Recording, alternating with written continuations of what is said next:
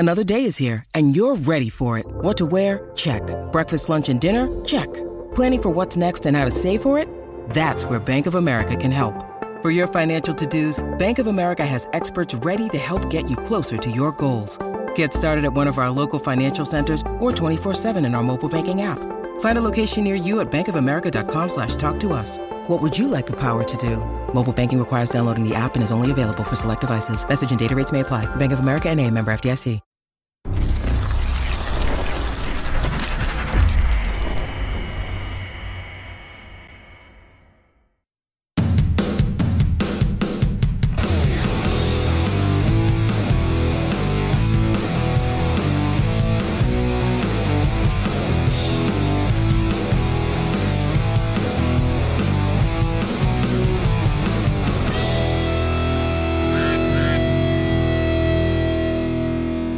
Hello, Ducks fans. Welcome to another episode of The Quack Report. My name's Carter, and I am joined today by Nate. We're going to talk as little or as much Ducks hockey as we can possibly talk about, since we're, 56 games into this? 57 games now. Yeah. 57 games into the season, and we just don't know how much more we can come up with that is not like the same thing, just like repeated over and over. I was going to say, are we also... not talking as much just because we're losing our voice, or what's going on there, bud? Me? Yeah. Sounds like you're losing your voice a little bit. No, I don't know. I didn't sleep well last night, so maybe I'm just a little tired. Oh, maybe that's could be it. Yeah, I don't know. Yeah. Or just like something's in your throat and it'll be gone in a couple seconds. Who knows? Could be. Yeah. It has been like super cold here the last few days too. So like my throat's just been like ridiculously dry. Not like in a sick way. I mean, like it already does sound better than like right off the very start. So yeah, sounds good. Might have just been me too. Who knows? Yeah, who knows? I don't know. Yeah, we'll just blame the internet. Yeah, yeah. That poor connection. That's gonna be it. Always blame the internet. Just, yeah, it's just somebody on Twitter. Just, I don't know. Yeah, some Twitter hacker or whatever. But yeah, exactly. Changing your voice. Yeah. But no, I don't think I'm sick anyways. I don't know. We'll find out in a couple days maybe. Get down with the sickness, man. What are you doing? Yeah. I'll do it myself. Yeah. Sorry, I'm not on top of it today. Oh, no. That wasn't like an on you thing. Yeah. Oh my God. Time to start. Yeah, let's just start over. Yep, start. Yep. Hi, how's it going? Oh man, yeah. How's your week been so far? It's been all right. It's break from school, but it hasn't been a break from school work, to say the least.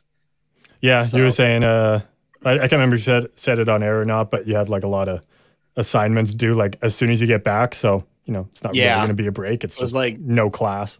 Yeah, exactly. It's I think on the Monday. Or not, I think I know because I looked at it today. I have 2 assignments due and 2 midterms on the Monday. So, yeah, it's good times. So, but over the last 2 days, I've done, well, I guess those 2 assignments are 2 papers, and I did them both over the last 2 days. So, I at least got that out of the way. But, yeah. So, yeah, only a case study and a reflection, and my portion of another paper still to do next week. Because I guess there's 5 assignments due. So yeah, I mean, that's reasonable, I think. Yeah, can make it happen, hopefully. So yeah. But yeah, what about you? What's been going on in the world of accounting? I mean, you know, numbers are still numbers. 2 plus 2 is still 4. So okay, I'm glad that hasn't changed. Yeah. I mean, honestly, as far as I know, yeah. Like my sister's finishing up grade 12, and like I have seen like some of her homework over the last couple of years, right? Yeah. And like for like grade 10, grade 11, I'm just like, we didn't do any of this even. What the hell is this? Like, oh really? Or did we just not? Or did we do it and you just are like, I'm never going to use this, and then immediately blocked it out of your? No, that was like 10 years ago. So some of it I genuinely don't think we did. I'm like, I have no recollection of this in particular. Oh, okay. So, or even like the one semester that I had of. When I was on like route to, try to be a teacher or that kind of thing, like I did have a practicum in class, and like even some of the ways, like it was a grade 3 class, some of the ways that they were like showing multiplication, I was just like, okay, this isn't even close to what we did. Like, mind you, grade three was a long time ago. Yeah, but they have definitely changed so that kind of stuff, though. Yeah, not that I have any like connection to grade three kids who do math, but like just from like what I've seen on like Facebook or like Reddit or whatever, when people are like, "Oh, this is my kid's math homework." Like, and back in my day, you just like did 12 plus 14, and now you gotta like, I don't know, add letters and shit in there and like draw a little seagull to like figure it out. And I'm like, what the fuck? And what do they call it? It's like discovery math or some shit. I have no idea. There's like some weird name for it. Yeah. I don't know. Ridiculousness anyway. But one thing I did have to laugh though about that, and I think I told you this like when it happened, was like the social studies textbook that they had. Mm-hmm. That textbook was introduced when we were in grade three, like the year that we were in grade three, that was a brand new curriculum in that. And they're still using the same book. I was wild. Laughing at that. Yeah. Like, I mean, like it is still relevant for sure. Yeah. But I was just laughing. I'm like, man, like, I don't know if that says more about, the curriculum needs a shakeup or just me. Like if this is more about me and like, how long I've been around kind of thing. But yeah, a little bit of both, maybe. A little bit of both. Yeah, exactly. We did talk about it on the last episode, but really just from my perspective, you also saw Ant-Man Quantumania on, I guess that was that last yesterday? Night. Last night. Yeah, so just generally, I guess we'll still do spoiler-free just in case. Yeah, still spoiler-free. Someone hasn't seen it yet, but just in general, what were your thoughts on it? I really liked it personally. I could see what you were talking about though, of like, if you're in like the Marvel long haul, you can definitely see it. But if you're just kind of like a casual person, just looking for a movie kind of thing, it might kind of like, I think you'll still enjoy it, but especially at least like off the hop, it might seem kind of odd. Yeah. But you went with your girlfriend, right? Yeah, I did. Yeah, and I mean, I don't know her investment in the Marvel. Like, I know she's seen all of them because, I mean, she's dating you. She's seen every Star Wars and Marvel movie at least once. But I don't know, like, if she, like how much she really cares about it. So, what were her thoughts? She enjoyed it, is what she said at least. Like, she she had a good time and that sort of thing.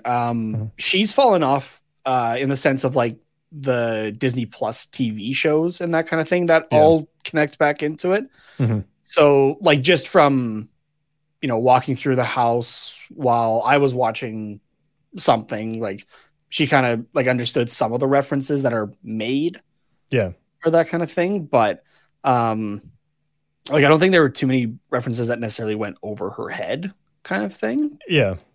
Which like you didn't have to be caught up on everything to be able to watch it and know what's going on, but there was like little connections, I guess, that you could make. So and I guess like as part of the jokes themselves in the movie, it does kind of give you those like kind of flashbacks to certain things. Yeah, right, like for the comedic effect. So that kind of worked out as well, actually. So there was. Mm-hmm.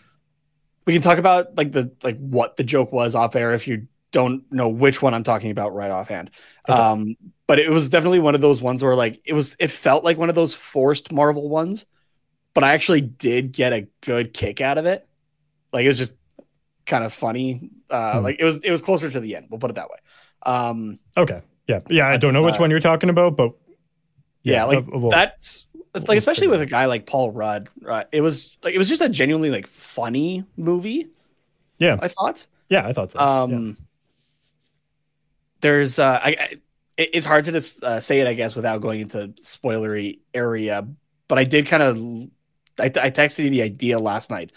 Mm-hmm. But I could also have seen kind of some of the plot points be for a different movie sequel, which I thought was kind of interesting, like just from my perspective at least. But like for what it was, though, I did still really enjoy it. Kang, especially, without getting into spoilers, Jonathan Majors in that role is fantastic. Mm-hmm. And I mean, if you pay enough attention to the MCU, right? Like you're looking at the upcoming slate of movies, that's not the only time we'll see a variant of Kang. We'll put it that way. Yeah. So to see what else he can do with the role, I'm really excited to see. So, mm-hmm. Yeah, for sure. Yeah, I think I stayed. I stayed spoiler free. Oh yeah, for sure. So, yeah. If you were to rank the Marvel movies like I did, I was shitty and didn't do my homework. I didn't watch the second Ant-Man, first Ant-Man and the Wasp, the middle movie of the trilogy. I know, I'm terrible, but but if you were to rank all three, where would you put each of them? Oh man, I do have a soft spot for the first one. Mm-hmm. So I got to put that first. Yeah. And then I probably have to go 3-2. And that's not to say that the second one's not a bad movie. Yeah. But more just some of the development, I guess, in the third movie and like having an idea of where it might go and that sort of thing. Mm-hmm. So, and it's the one thing I find that's interesting with a lot of these Marvel movies as well is like they're all taking a look at because the world itself has changed thanks to the blip, right? Yeah. Like Thanos snapping everybody out of existence 5 years later, they're all coming back. Mm-hmm. So it's interesting to kind of see how that's tackled in each movie. It's kind of interesting to see, I thought. So, yeah, it's all a little bit different and different perspectives and different ways that certain people are dealing with it, I guess. Yeah. Yeah, it's interesting to see them not just do like the same thing over and over again. Like yeah, exactly. With that. So yeah. You know, it's good. Yeah, we'll maybe try and schedule a non-spoiler free review of it for an episode on a slower day, but obviously with trade deadline coming up. There's a lot of other bigger fish to fry in the hockey and specifically Anaheim world. But maybe eventually we'll get to one. So yeah. Well, speaking of Anaheim Ducks hockey, I guess we can take a trip over to Florida and talk about a couple games that recently happened there. If that can we actually go to Florida? It's fucking cold here again. Yeah, no kidding. Hey, yeah, I wish. Oh. But yeah, okay. Let's get into it.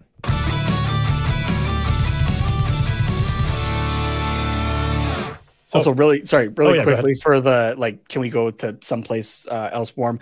Hi to my family that went to Jamaica while I'm here. Yeah, they picked a good time. Yeah, right. Yeah. Man, I thought we were getting into spring, and then this week it's like, nope, snow, wind, -20, which is like 0 Fahrenheit probably. I don't know. I was so content I could just wear a hoodie and be perfect. Yeah, right. And I actually had to take out my winter coat. And if you know me in person especially, I'm horrible at wearing a winter coat, but it's also just because I run so hot. Mm-hmm. That is just not ideal for me. So, yeah. But yeah, I actually had to put it on today. Yeah. Well, so. I mean, regardless of where this game actually would have been, Anaheim, if it would have been in Anaheim or where it actually was in Sunrise, it was going to be nice and toasty. So, nobody avoiding bad weather here unless it rained, I guess, in California, maybe. I don't know. Doesn't matter. Yeah. There were some massive storms that were happening. I saw videos of sand going across the streets of Huntington Beach or whatever. Yeah. Which is nuts, I think. But yeah. We got we got Ronnie popping in the chat there. Or sorry, pooping in, as he says. Quack, quack, quack. What's going on, Ronnie? Hey, welcome. Good to see you. 4-3 Panthers win in overtime over the Ducks on I guess that was Monday morning on your holiday Monday there. I mean again, it's that time of the season where I'm kind of torn. If this would have happened, say 30 games ago, I'd have been like, "Oh, sick! We got a point against Florida. That's awesome." I'm happy with this team. Guys, no, we're 32nd right now. Actually, no, but you know what? Though, with the history of the draft and specifically the draft lottery, maybe we want 31st. Yeah, we kind of brought that up last time too. But I mean, I don't know. I think either. Yeah, I don't. I really don't know how to feel, but. Either way, though, another game, another overtime loss. Yeah, exactly. And another point, or another tally in the OTL category. So yeah, which I mean, I think Florida deserved to win this one. It's kind of hard to argue that. So the fact that we even got a point, we should be happy about. But yeah, even after what I have in the notes here is just like Florida was sleeping, I think, for the first period.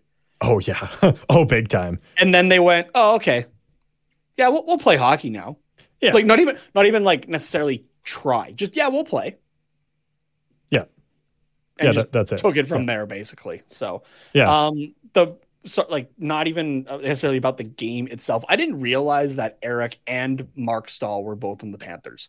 Yeah, I forgot about that too. Honestly, like I knew that one of them was there at least, and I can never remember which one is which. I'm just like, there's three Stahl brothers. They all play in the NHL, and every once in a while I hear a Stahl, and then I just know that one of them is, still doing stuff. But yeah, Eric. It's Eric, Mark, and then Jordan, who's the captain of the Carolina Hurricanes. Oh right, I forgot he was the captain. Yeah. Yeah.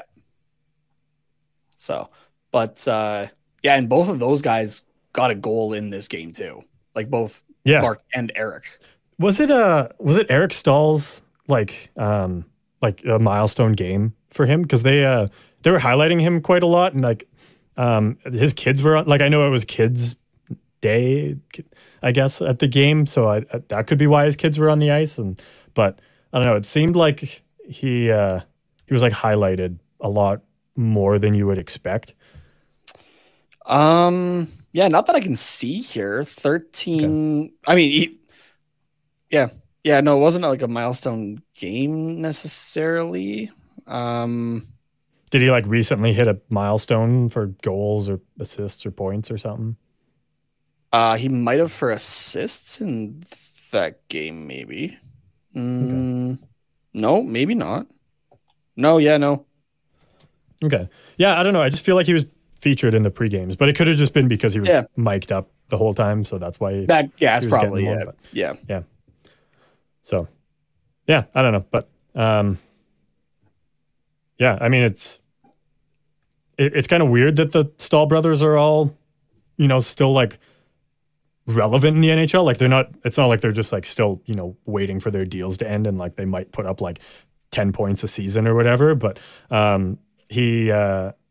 But like they're all still like relevant and like producing, not at the clip they used to be, but they're just like all out east. So I don't ever really pay attention to them that often. But then when I watch one of their games, their like names come up, and they usually tend to score or get an assist, and I'm like, what the?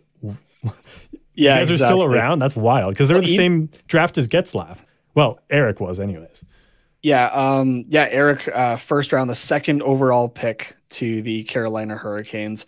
He's still like at 38 years old. And remember, like, I think it was it this season that, like he didn't have a contract right away, or was it last season? It might've been last because of I think it might've been last. Cause that's why he was able to go to the Olympics. Yes. But, I mean, yeah, he's still got 20 points in 50 games played this year. Yeah. Like that's like 11 goals. Exactly. Like that's still a solid piece, and he's being paid league min. I'm able to say this off the top of my head because I did actually look into it like while the game was happening. I was all stuff. So, he's doing all right there, and yeah, Florida's fighting for a playoff spot, which it is nice to see. Like last year, the Eastern Conference was basically set by November, wildcard included. Mm-hmm. Right, there was just like okay, a couple teams are maybe fighting for like what position, but like by Thanksgiving we knew what teams were going to be there already, and essentially we knew the matchups too. Like I can never remember which division it is, but the Tampa, Toronto, Boston one, like the Atlantic, like barring any just wild upsets, like it was going to be Toronto and Boston with Toronto at 2. And that's the same right now as well. It's Boston with 91 points, and then it drops to Toronto with 78, which is still phenomenal. Mm-hmm. Tampa with 75, and then the next would be Florida, who now has that second wild card spot at 64 points. So like it's an 11-point gap between like fourth and third in the division here. Yeah, so that's wild. But Ronnie's saying, all right, time for some dog walking. I'll be back towards the end, hopefully. Nice. If not, you guys know I got. If not, you know I got you guys for a full listen tomorrow early morning, which we better be back for the end. We got a fun little quiz that everybody can partake in. Yeah. Also hitting that like on the way out. Nice, nice. And we got Lucas saying, "What's up, boys?" Hello, Lucas. What's up, Lucas?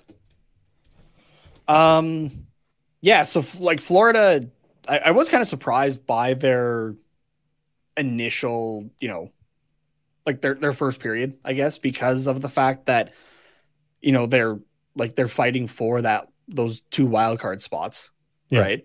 I thought that they would have been like, okay, like, you know, let's get this done, basically. Mm-hmm.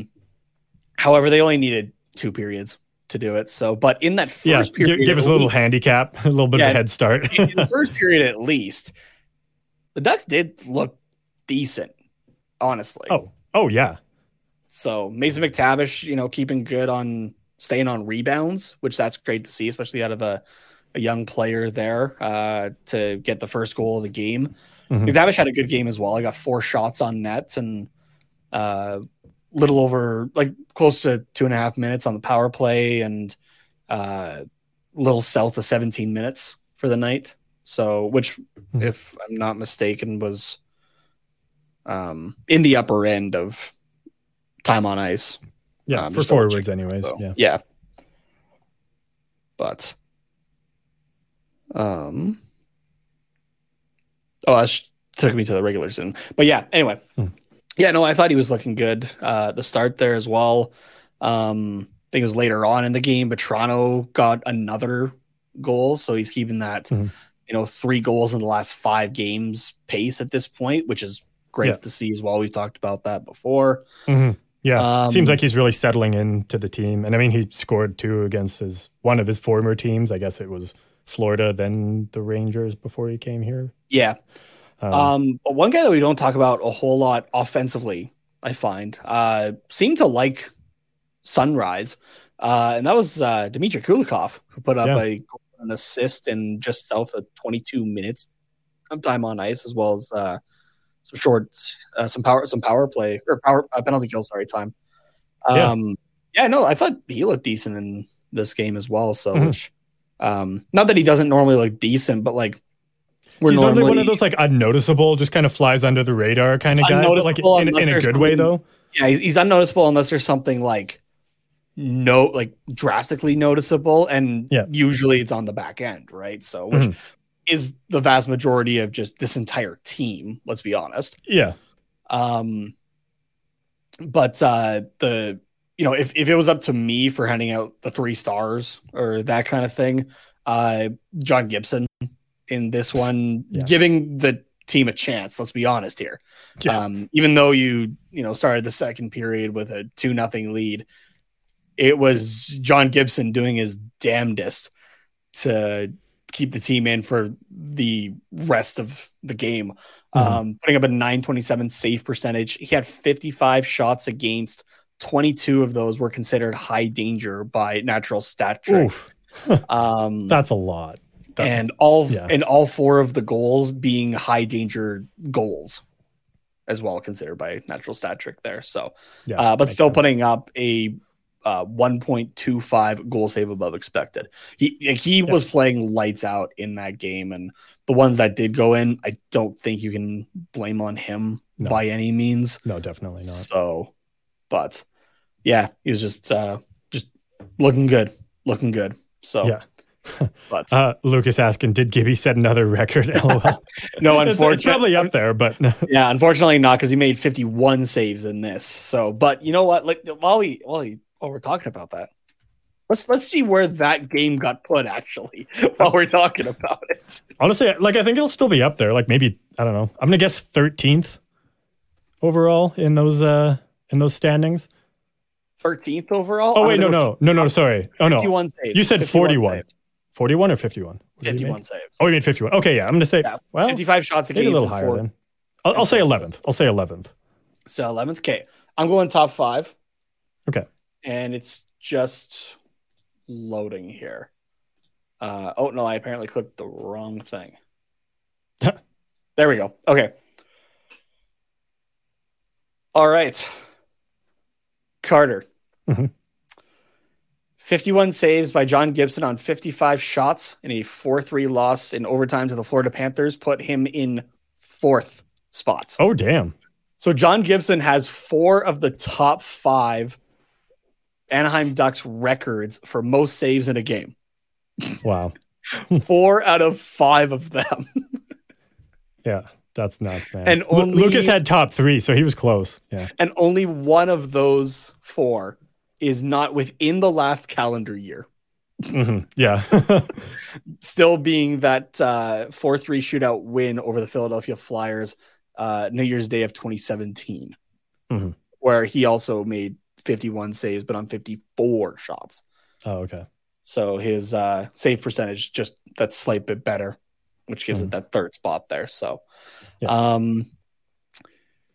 Yeah, only there's three other goalies who have put up 51 saves as well in a game that are, you know, 5th, 6th, and 7th position. 7th position, I honestly don't remember this guy at all, nor do I overly want to take a shot at his last name. Mikhail Stalenkov?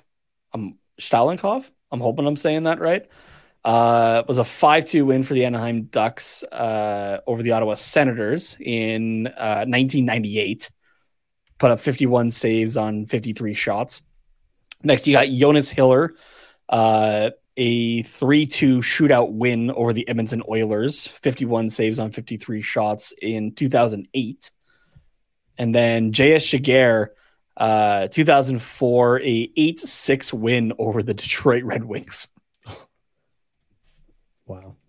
So, yeah. Sorry, would you say that guy's name was Mikhail Stalenkov? Yeah, S-H-T-A-L-E-N-K-O-V. Oh. He's, wow, he is hard to find. I mean, and he's hard to spell, but it's hard to find, too. Yeah, and to be fair, that game specifically that he played in and set that record that got him seventh on the list. I was one year old. Okay, 1 year old when that game happened. So, before we got anybody screaming at their car radio or whatever, going like, "You don't know who Mikhail is?" Yeah, no, yeah. I don't, yeah. I mean, sorry, I wouldn't totally blame you for it. Like he's played 190 games. In the NHL between 1993 and 2000, so the first 5 years were with the Ducks when the Ducks were just starting out. Played in Edmonton for a year, and then at this time, it went where all players went to die, which was Phoenix, Arizona, and then Florida as well. So, like, essentially irrelevant after he left. Well, I guess after he left Edmonton, but ouch. Yeah. So he didn't have a long career and he didn't play a ton. And it was also like not before our time, but before our memory anyways. Yeah, exactly. I only got one more note if there's anything that you had. I don't know. No. The only other thing I wanted to talk about here was just the goal that was called back for the Florida Panthers. Oh, yeah. I was honestly ready for the situation room to be like, yeah, that's a good goal. Just because you never know. You never know. Exactly. Like, I was watching it, and I'm like, this should... Like, that's the thing. When you go, this should be goaltender interference. That's when you should be worried. Yeah, exactly. When you're not sure, then everything is fine. When it's blatant one way or the other, though, that's when you should be worried. Yeah, you're like, oh, this is the complete opposite of what it should be. Yeah, right? I know. Yeah. So, but I was kind of laughing because this game was on Sportsnet, but we were, you know, whenever games are on Sportsnet, we get the home feed, right? Mm-hmm. So we were getting the Florida Panthers Bally feed, and I had to kind of laugh a little bit because the Florida broadcasters are talking about, you know, how Gibson was way out of his net with no chance of getting back, kind of thing, like just in regards to like, oh, you know, like the goaltender interference, like call giving back. There's like, you know, he was so out, like so far out of the way though. And it's like, yeah, but that's not how the rule fucking works. Okay. Yeah. There was somebody else that was talking about that on Twitter as well. That like was talking about like, oh yeah, like he had no chance though to make that save. And it's like, yeah, but that's not how the rule works here. So why is that being brought up? I agree. He had no chance. However, though, there has to be a chance given. Right. And in that case, there obviously wasn't. Mm-hmm. It's kind of hard to make a save in front of the net when you get pushed behind it. Yeah. So. Yeah. Except for just tipping the net over, but that's a penalty. So. Yeah. Geez, Henrik Lundqvist from however many years ago. Yeah. Whenever that was. We got Reniel jumping into the chat saying, hey, welcome Reniel. Good to see you again. What's up, buddy? It was an obvious one. I'm glad it was just like, oh yeah, nope, we're just calling it back. Like it was, it was like a 5-second review. So, yeah, I mean, to be fair though, I was kind of surprised that it wasn't just automatically overturned. Yeah, by the official on ice, that it had to go to the review. But at the same time, it was nice that it was just quick, done with. All right, let's keep playing kind of thing. And Eric Staal got a goal later anyway to make up for it. So yeah, exactly. I think to some extent now when it's plays like that, the officials will just leave it and they'll just call it a goal because they can always go back and overturn it.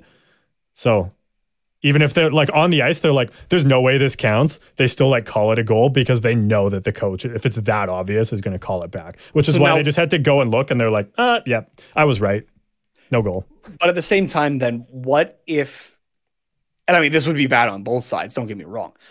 What if you had a video coach?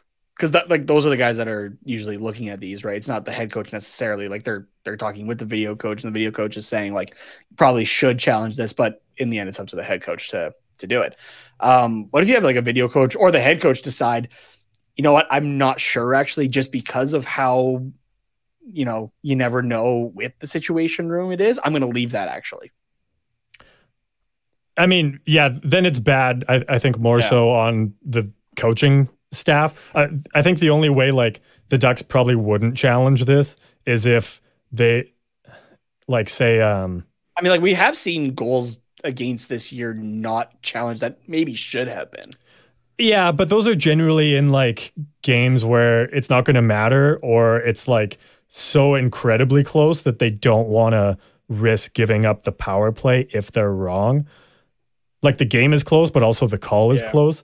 It's like, okay, yes, you probably should, but you just gave up a power play goal. Do you really want to give them another power play? Like it seems to be more that scenario. I think the only one that would really apply to the Ducks is if it was like 8-1 with like, you know, 3 minutes to go and they were just like, fuck it. Who cares? Let's just drop the puck. Yeah. So yeah, fair enough. But you're right. It is still a risk, but they are trying to, I think, err on the side of let's have more goals happen. So that's why they default to the goal, I think. Yeah. I don't know, just from a reffing standpoint. And again, like we don't know that that's necessarily what's going on. No, just from a ref standpoint, you should just be calling what you think is going on. So if the ref didn't, you know, see that Gibson got pushed, I'm also questioning where are your eyes going then? Yeah. Bud. But to like just how are you looking at that situation if you are looking at it and not just immediately blowing that off, I guess. Yeah. I mean, I guess technically you could say no goal and then Florida could challenge and say, no, I don't think there was goalie interference. I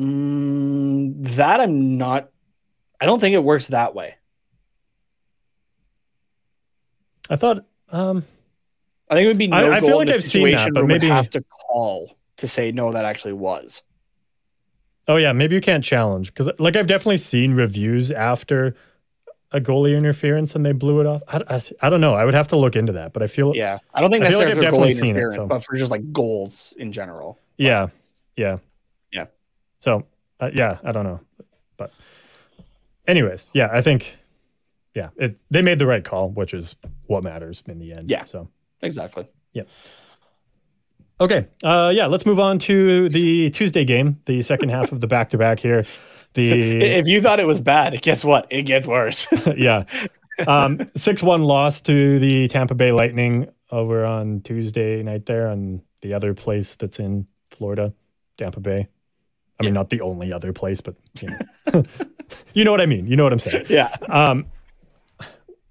I guess just we'll go back to our predictions for this one. You had said 5-3. I'd said 4-2.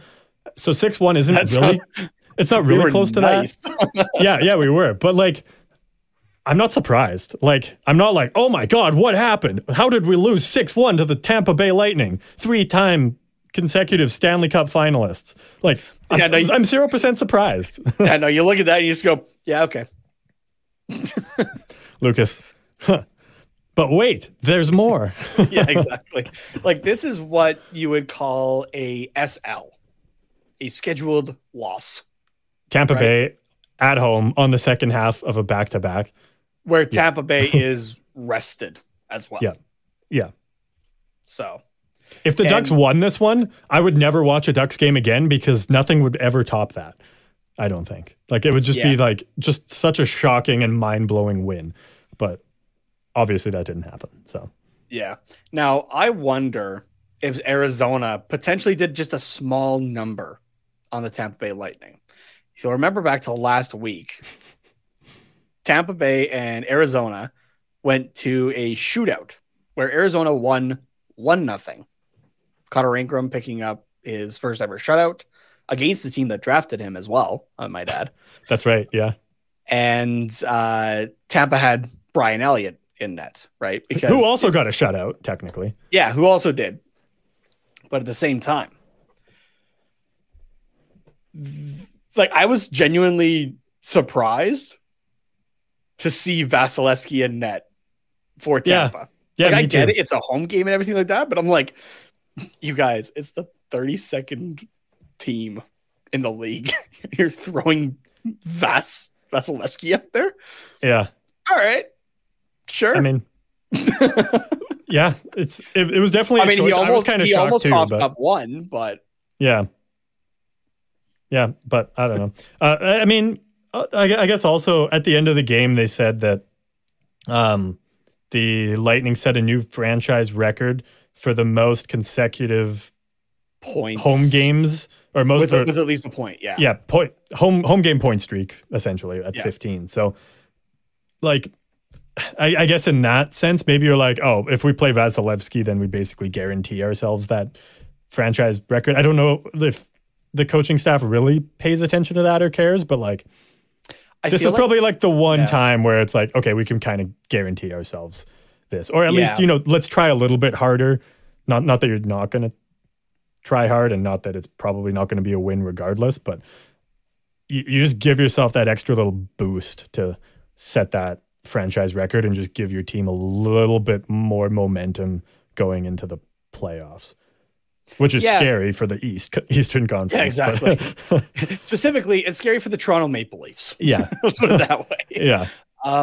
Which, kind of going back to the conversation that we had about the standings, that those are two teams that have known for a while that they're going to be playing against each other.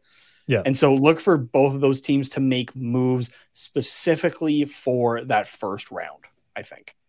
I think we've already seen Toronto. With Toronto and Ryan O'Reilly. Yeah. So, which also, that's a hell of a trade. Jesus Christ. Some news that we have later in the podcast, I think will also kind of relate to this as well, but for the Tampa Bay side. So I have some theories, but. So, we did get to see Dostal in this game. Mm-hmm. Yeah. And which is also something that we predicted. Yeah. He was great. So, I said, like, I have it in like my notes that, like, he did good, but also kind of he was all right. He was all right. But also when you consider the team it's a couple of them, I'd say, were on him. I don't remember which ones specifically, but like there's a couple where I'm like, that one you should have had, even, you know, as a young goaltender in the NHL. Mm-hmm. There was also like a few that I was just like, yeah, dude, you had no chance on that. And that's on the team in front of you kind of thing. Yeah. The numbers. Some of the numbers there definitely help that as well. An 864 save percentage. Natural Stat Trick said that he had 10 high danger shots against and allowed 3 of those to be goals. I find that hard to believe. I think that whoever was counting the stats for that game is like kind of immune to the power of the Tampa Bay Lightning, because there's no way only 10 of those are high danger chances. Like, let me take a look at the shot map again. Like, if the Arizona Coyotes played the exact same game that the Lightning did, I feel like it would be 30 high danger chances. That's what I think, but that's just me. I feel like some of them could have maybe been like medium, like from the low specifically. But yeah, speaking of which, 19 low danger shots against, and 2 of those were goals, is what Natural Stat Trick that says. So, you know, maybe I'm the one that's biased, and I'm like, every shot that the Lightning take has a chance of going in, so every shot is a high danger shot. I mean, maybe to be fair, almost every shift that the Lightning take throughout a game, or I guess, sorry, throughout this game specifically, looked like a power play. Yeah. Honestly, in part because of, you know, Tampa and just who they have, who can score, who can pass, like who are the double threats as well. Yeah. But also the fact that our defense, like you could tell that this team was tired, and also just they have nothing to go off of, because they were literally just standing around as if they were playing zone penalty kill the entire game, it looked like. Yeah. So yeah, you're right. Yeah. Like just, I don't know, maybe a little bit too much family day fun at the beach after the Florida game. Like got a little bit of heat, not heat stroke, heat exhaustion, had a couple too many Bud Lights or something. Like, I don't know, maybe that's what happened. And then, yeah, you know, they just carried over into this Tampa game. Like, I literally don't know. Or maybe they were just like, you know what, let's just not try, because like, why waste our energy when this is the team we're up against? The entire team went, you know, Troy got to come down here for the All-Star game. Like, let's experience it a little bit more, right? We only get to get here once a year. And so we saw the All-Star edition of hangovers just translate into the game versus Tampa. Yeah. Yeah, exactly. Yeah.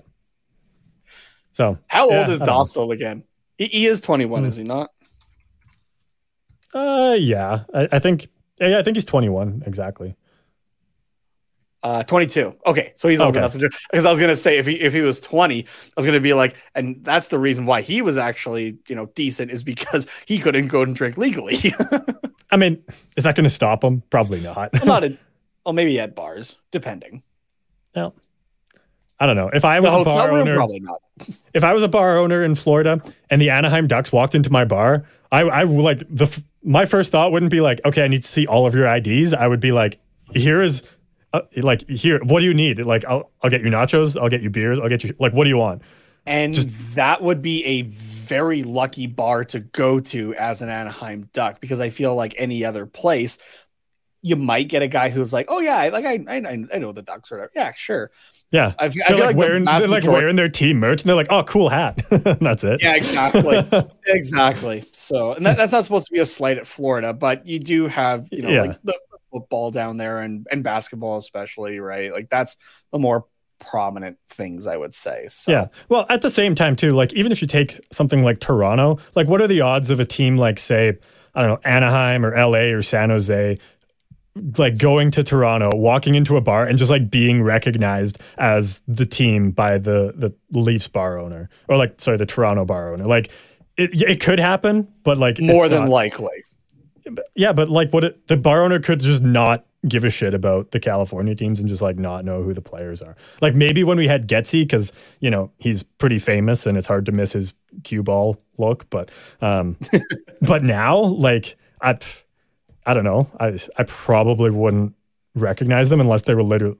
Well, I would recognize them, but like unless they were all wearing jerseys, and or like unless they went to like a sports bar or something, odds are they're probably not getting recognized by just like the random bar staff or bar. I feel like if you're in it enough that it like you're looking a bit more around the league, not just your team kind of thing. Yeah, you would definitely recognize guys here or there. Kind of thing. So. Yeah, no, for sure. But it's, I don't know. My point was just it could happen. Like you could go to a bar and not be recognized anywhere. I don't even know how we got here. And it's like not even important. I don't. Hangovers, and that's why everybody's running around in Tampa. Yeah. Yeah. I was like, how did we get to this hypothetical scenario of like, you know, the Ducks going to a bar in Florida and being recognized, and like the same thing might happen in Toronto? Like, but yeah. I don't know. My point was it could happen anywhere where you could be recognized or not. But yeah, just some places are more likely than others. I guess. Yeah. What else did I have here? Five times shorthanded. Speaking of penalty kills. Not what you want to do. Especially against Tampa Bay, you guys. What the fuck? Yeah, exactly. Also something you don't want to happen is one of the former faces of your franchise scoring on you, Mr. Corey Perry. Yeah, it's going to happen. That just hurt to watch, honestly. A little bit. Yeah. It's like, all right, there's the past, putting it past the future. All right. Mm-hmm. All right, let's puck drop, please. Puck drop, please. Yeah. Not to mention, Carrick got his face pounded in by Pat Maroon, too. So yeah, that too. Okay, so the one note I have here is that Carrick was so far out of his league fighting Patrick Maroon. Yeah. And he brought it on himself, too. Yeah, I kind of missed what happened, so I don't really know how it started, but it was before the draw. The two were kind of going at each other. Maroon gave him a little bit of a shot, but Carrick's the one who gave him a shot with the stick and was the first to drop his gloves. Okay. So that's why I'm putting it a bit more on Carrick. Yeah, so he was like provoked by Maroon, but like he could have just taken it. And I mean, it was 6-0 at this point, or had we got the goal yet? I don't remember. I think it might have been 6-1. It was 5-0 or 6-0 at that point. Okay. So. Okay. Yeah. Yeah. So it was well before our goal, but yeah, I mean, there was like, frustration there too, probably, but it's, I don't know. I mean, props to him for trying. So I'm going to go up against one of the biggest guys who has taken on Zdeno Chara on multiple occasions. That's what I'm going to do to vent my frustration. What the fuck are you doing, Carrick? I don't know. Some guys, like, it's they get into that mindset of like, this team, like the team tonight sucks, like I suck tonight, somebody just like pound my face in because that's what I deserve. It's like I don't know. That's the only justification that I will allow for whatever the fuck that was. So, I mean, to be fair, Sam Carrick went up to Pat Maroon and said, "Punish me, Daddy," and that's it. and then that's all that took. That's what happened. That's my headcanon, anyways. Oh my god. Yeah, I'm not even going further with the conversation after that. Actually, what's the next? I don't think you can, and we still have jobs after that. So, oh Jesus Christ, yeah. You stunned me with that. You're welcome. Jesus Christ. Okay. Yeah. Well, I mean, I think. With all that said, now's a good time to take a couple-minute break, let Nate recover his thoughts, start fresh, and just reset a little bit. And we will throw it over to our friends at DraftKings and promo code THPN there, and also at Raycon, promo code THPN for 15% off. And see you guys in just a couple minutes. NBA fans, it's time to bring the hoops action to the palm of your hand with DraftKings Sportsbook, an official sports betting partner of the NBA. This week, new customers can bet $5 and win $200 in free bets instantly. Plus, for a limited time, all new and existing customers can get a no-sweat same-game parlay every day. Go to the DraftKings Sportsbook app today, opt in, and place a same-game parlay on any NBA game. And if it doesn't hit, you'll get a free bet back. So, what are you waiting for? Download the app now and sign up with the code THPN. New customers can bet $5 on the NBA and get $200 in free bets instantly.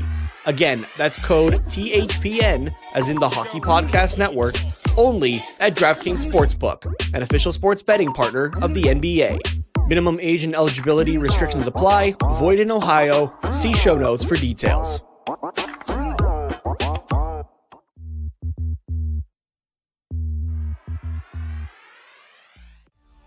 This time of year, everyone's talking about making big changes, which is all well and good, but most of the time, pretty unrealistic. you've probably found that the smallest changes to your routine can actually make the biggest impact. In the same way, you don't have to break the bank to make a big deal purchase. Even the smallest things can be part of a big change if it's something you use every day, just like Raycon earbuds. Raycon is premium audio at the perfect price point, so you can build great habits without breaking the bank. Whether you're looking for a pair of everyday earbuds, low-latency gaming headphones, or a speaker with a battery that will last all night at your next party, Raycon's got you covered. And yep, Raycon start at half the price of other premium audio brands. That means you don't have to choose between products. You can get one of each, or a pair and a spare, and still pay less than you would with some of the other guys. Even if you know you'll love your Raycons, Raycon wants to make sure you feel great about your purchase. They offer buy now, pay later options, and every purchase has an easy and free return guarantee. Ready to buy something small with a big impact? Go to buyraycon.com/THPN today to get 15% off your Raycon order. Again, that's buyraycon.com/THPN to score 15% off. buyraycon.com/THPN.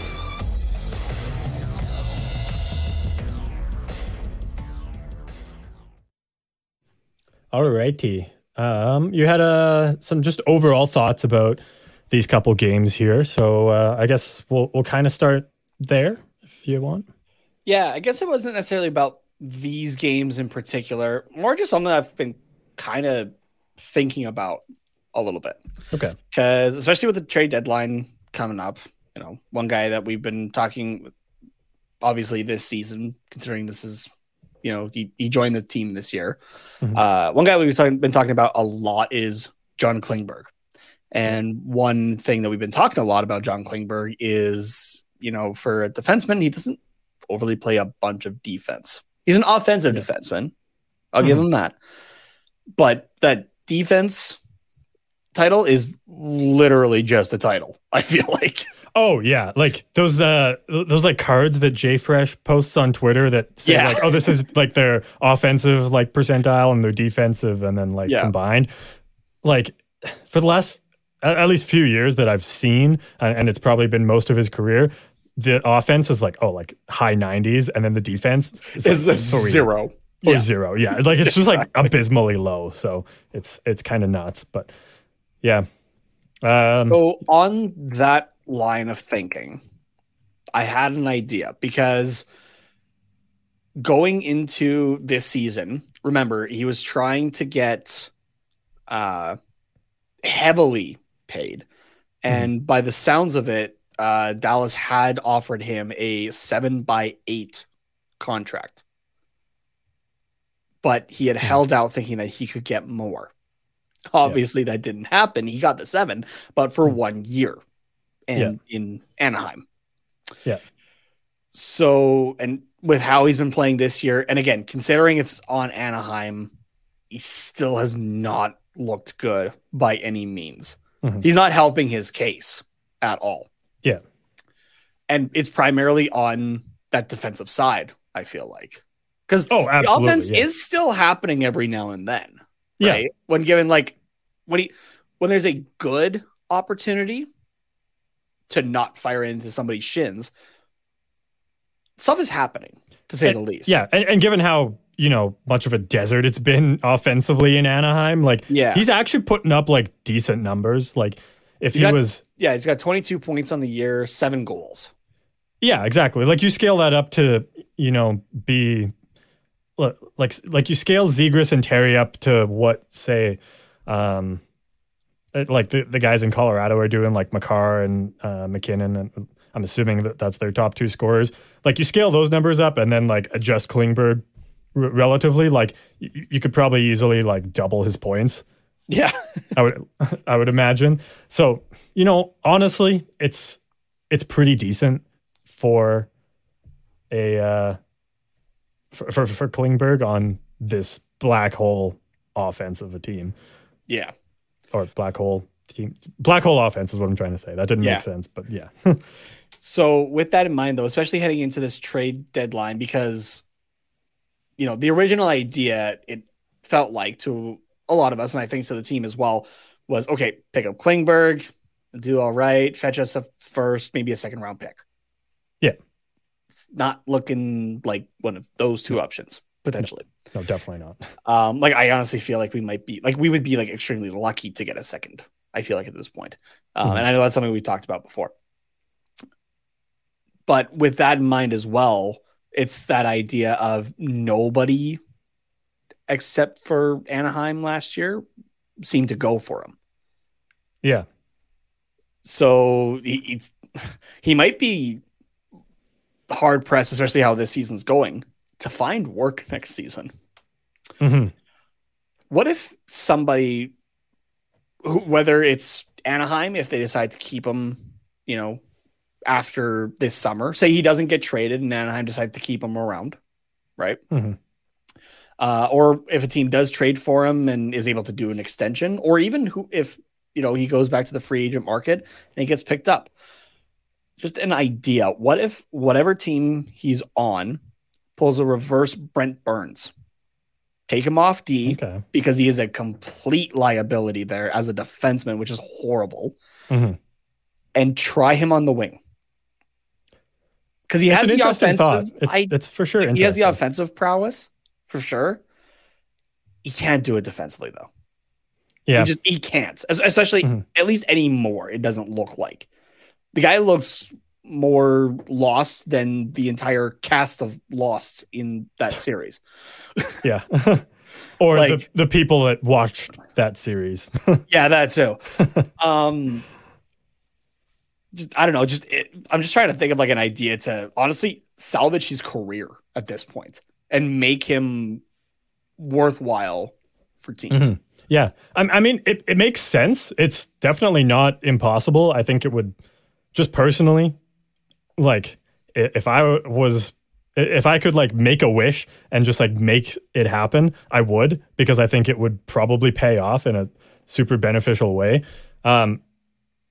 But because I don't have a lamp and I don't know the genie from Aladdin, then I can't just make that happen. The Will Smith or the Robin Williams version? Though? Oh, the Robin Williams, of course. Okay. No, not a knock against Will Smith, but come on. Yeah. It's Robin Williams. Come on. Robin Williams as the genie doing his Jack Nicholson impression. Sure. Yeah. It's one of my favorite things going back to that movie now.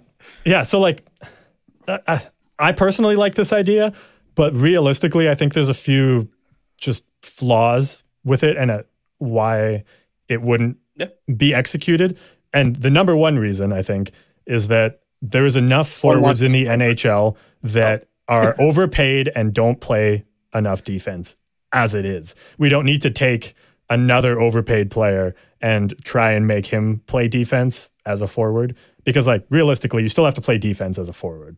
And John Klingberg, with his point production over his career, yes, he's a defenseman, but I don't think he's going to become a forwards and all of a sudden double his point totals.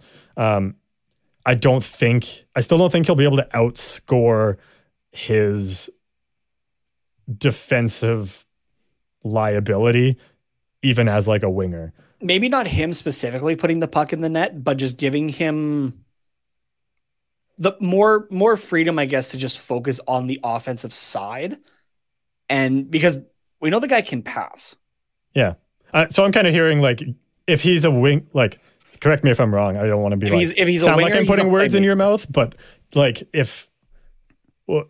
I'm kind of hearing is you're saying if he becomes a forward, you can kind of look past how badly his defense is, or give him a pass for how bad his defense is.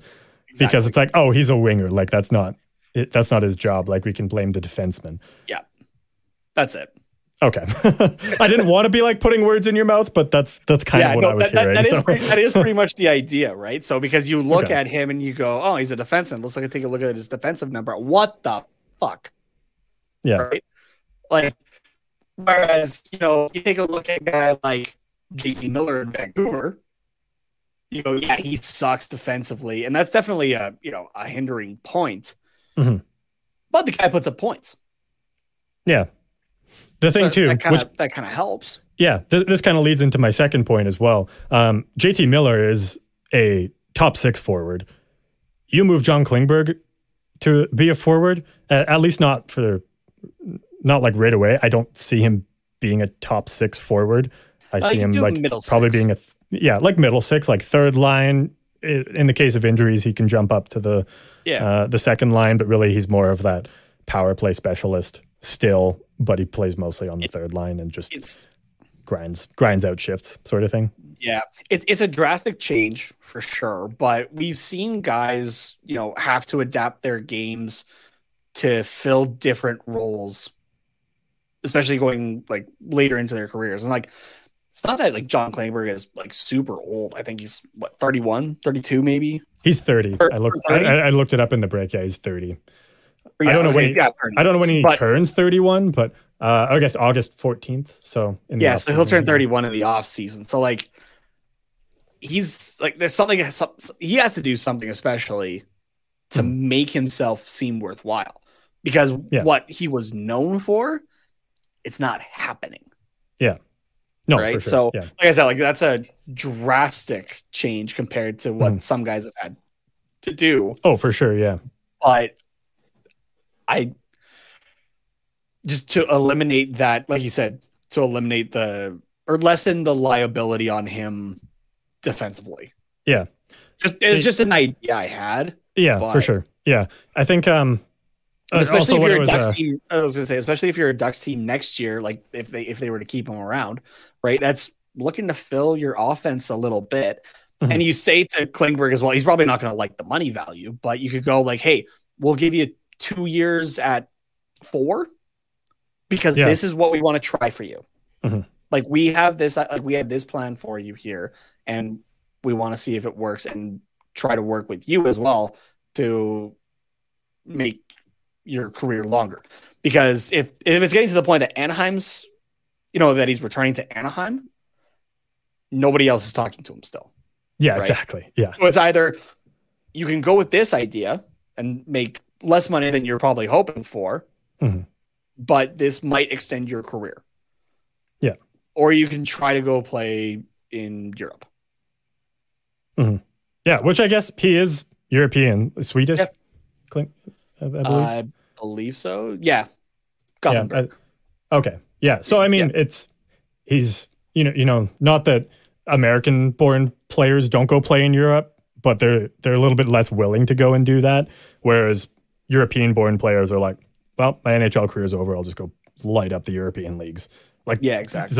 They're like, that's where I want to be anyways. That's where I spend my off season. So like, see y'all later. Yeah.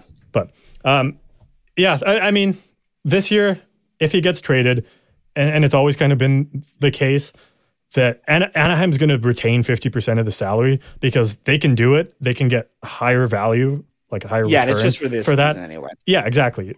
The issue is I don't see any team saying, okay, we're willing to give up assets for John Klingberg at $3.5 million and try him as a forward. Like, that's too risky.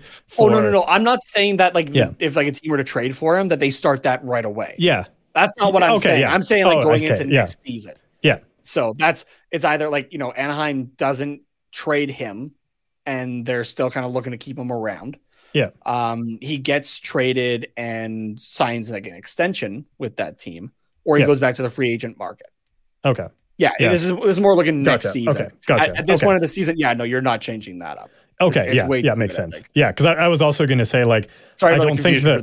No, that's good. Like I knew you were talking next season as well, but I thought you meant like literally game 58, play him as a forward, let's see what happens, kind of thing, or like trade him as a forward. Yeah, on the Ducks. Go for it. What do you have to lose, honestly? Yeah, I mean, realistically, what do you have to lose? But also our defensive depth this season isn't great enough to just take out another defenseman. Like, we're already hurting pretty bad on defense with Drysdale presumably out for the rest of the season. Vakanainen, I think he's still out.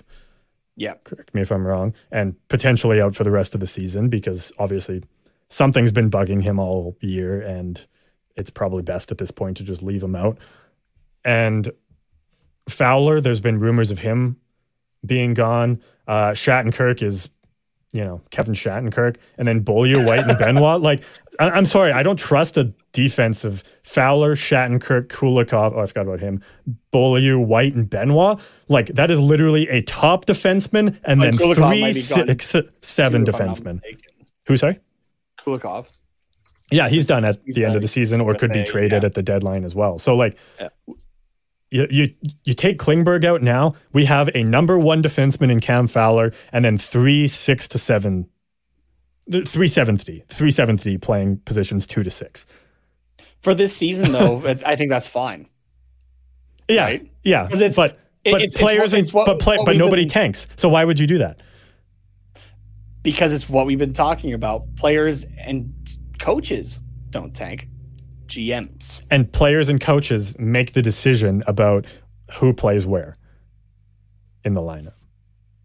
Yeah. Which is why I don't think it's happening this season. Next season, yes, absolutely. But for this season, we're at least seeing John Klingberg as a defenseman. But as you said, you were talking more for next season anyway, so my point's kind of moved. Yeah. But, that is what I was thinking. It would be a this season thing if he stays, if he's not traded by the deadline. Yeah, and I think, honestly, Anaheim, Columbus, depending on how barren it gets in Chicago at this deadline and offseason. Well, they still have Domi and Kane on their roster, so, like, it can get a lot more barren. Honestly, and Taves, too. Okay, well, we know Taves isn't going anywhere now. Yeah. At this point. Yeah, exactly, yeah. And, honestly, this is just purely my opinion. I don't think Kane goes anywhere. Yeah, I don't think so either. I don't think any teams can make it happen unless we see just a wild blockbuster trade with multiple teams retaining salary and yeah. Like I don't see any team we could doing that. Actually, one of them. Oh, 100%. Yeah. So yeah, I'd be shocked if we weren't. So, but I don't know. Yeah, Domi's been serviceable to a lot of different teams. Yeah, like he's a guy that I could see going. Yeah, exactly. Especially being a UFA. So yeah, and so if that happens, then I think Anaheim, Columbus, and Chicago are the only three teams that would be willing to sign John Klingberg as a forward. Like going to him in the offseason and saying, this is what we want to give you, 2 years by $4 million, like you said, we'll just take that. Yeah. But you're playing as a forward. Is that okay with you? Like I think any other team is not going to be willing to do that, or they'll already have their top 6, maybe even top 9 figured out. So it would be, okay, Klingberg, we can give you 1 year, $1 million to play 4th line right wing just to see what happens. Like, and he's going to say no to that, I think, unless it's like literally September, whatever, whenever training camp starts, we'll say September 1st. Then maybe he would sign that if like that's the only offer he got. But the other three teams, Anaheim, Columbus, Chicago, might be willing to pay more with a little bit more term to test that out. Yeah, not fair enough. Yeah. So, I do agree with you as well. So I think Anaheim, if they tried that, I would be not mad. And if it pays off, Verbeek looks like a bloody genius. Yeah, so, exactly. Yeah. I see we got some other people joining into the chat here. Lauren saying, hi, Nathan Carter with a quack quack. And Ronnie with a quack quack, I'm back. Dr. I'm Seuss back, here. Back, yeah. My brain read that, but my mouth didn't say that. So. Quack quack, back at you, Lauren. And Ronnie reminding everyone to hit that like button. Yeah. As well. And subscribe to the channel if you haven't yet. Yeah. For other news here, not that that's news, it's more speculation, but for some news. It was more just tonight. Yeah. Yeah, no. If anyone listening to this live or afterwards has any thoughts on that as well, then feel free to write it in the comments, DM us, whatever floats your boat. Send us a letter. I mean, I guess we don't have anywhere to send a letter to, but emails, quackreportpod.thpn@gmail.com. Yeah, anything like that. I mean, you can rent one of those planes to like write it in the sky. Yeah. Like you can just DM me on Twitter as well and be like, "The fuck are you? Like, what are you high on?" Yeah. What are you on about? Yeah. Yeah. So. Who's your dealer, and where can I get some of that to come up with batshit ideas like Klingberg as a forward? Why are you not sharing? Yeah. But yeah, speaking of John Klingberg, as part of our Sharpies injury update here. What's up? Sharpies are dangerous. Yeah, John Klingberg is out day to day with a lower body injury, which substantially hurts his potential for getting traded, unless it's, you know, really just day to day and like, oh yeah, he'll be back in a couple games or next week or very shortly after the deadline. But yeah, it's interesting to see what happens there. So, and then Adam Henrique also out with a lower body injury. I mean, rumors about him being traded as well, so that also kind of hurts that. But he for sure has been confirmed to not play Thursday against Washington, per Lisa Dillman. So to be seen if he will play against was it Carolina on Saturday? Yeah, Carolina on Saturday. Yeah. Yeah, and that's where we're at with recent injuries. And then a little bit more discussion here on 32 Thoughts, the blog. Elliot Friedman had a blurb about the Ducks, and he mentioned John Klingberg as the obvious UFA target, which, not shocking, not super profound. But he also threw in some other names, including the goalies like Stolarz, again, kind of obvious. John Gibson, a little bit less obvious, but it was also more of in a speculative way of, you know, teams could be interested. Gibson, he wouldn't be mad about going somewhere that wins. And, which is something that we talked about last week with Friedman being on one of the Duck Stream podcasts. That's right. Which one was it? Light the Lamp? Yeah.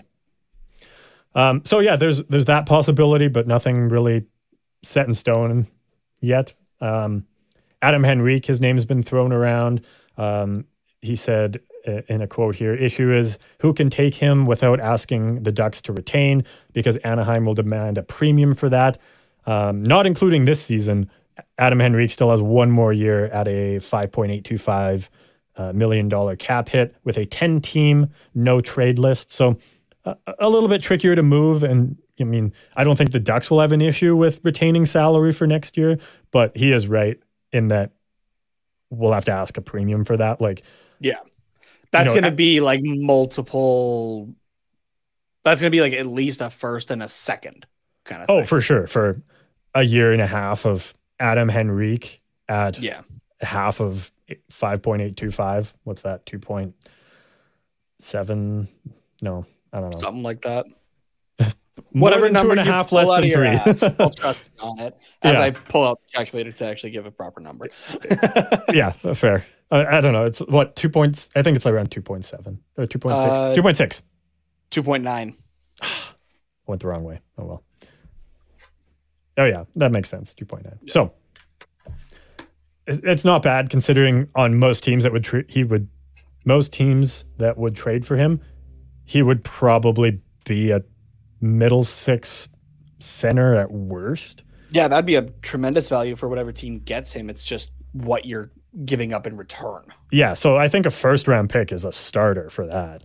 Second round, potentially, depending on what comes back the other way. Yeah. So and Anaheim's probably asking for a first-round pick this season, and that's where teams, as they should be, are being a little bit more stingy on it because this is such a deep draft, right? Like, even if you're not going to be drafting in the top five, you're going to be looking good. Like all the middle teams aren't wanting to give up a first round for a push. You're really only giving up a first round this year if you're like all like in for this the cup. Is the year. Yeah, exactly. Yeah, exactly. That's the only teams that are really doing it. Otherwise, it's I would give up a second or multiple seconds or a first next year, like prospects, literally anything else. So, so yeah, those are kind of the less exciting names. The one I think is most interesting is Max Comtois, who's an RFA at the end of this season and making just over $2 million at 24 years old. Obviously, he's struggled a lot in Anaheim. He's kind of dealt with injuries as well, but I think the last couple of seasons been really struggling. So, like, ever since, what was that, 2 seasons ago where you led the team in points? Yeah, not last season, but season before. Yeah. Like ever since that season, it's been tough for him. And like for last year, it sounded like, you know, he didn't come to camp in the greatest of shape. Mm-hmm. This year came back a lot better, but I do remember that there were comments from Dallas Eakins as well. And this is also keeping in mind that Dallas Eakins' contract is up after this season. And we're assuming, and a lot of people are hoping, that this is, you know, the end of it for Dallas Eakins. Fingers crossed. Yeah, exactly. But I know I do remember comments of from Dallas Eakins of like Max Comtois' work ethic kind of being problematic. Mm-hmm.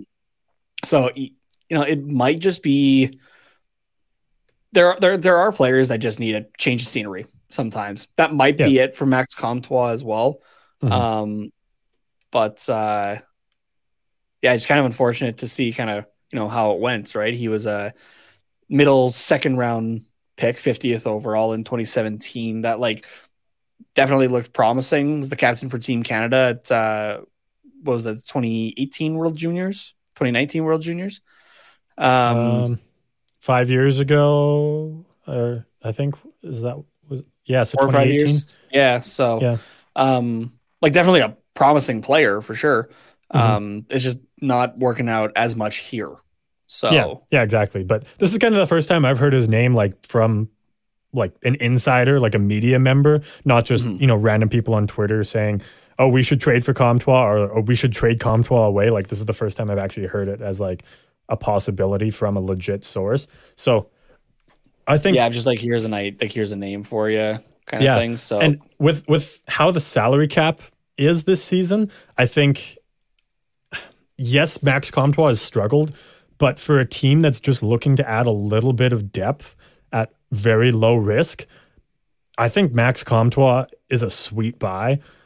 So like a team like Tampa Bay, where like they always just add that random, not like random, but like they just add a third liner or like a the bottom and six guy pushes them kind of And so like Tampa Bay could easily afford.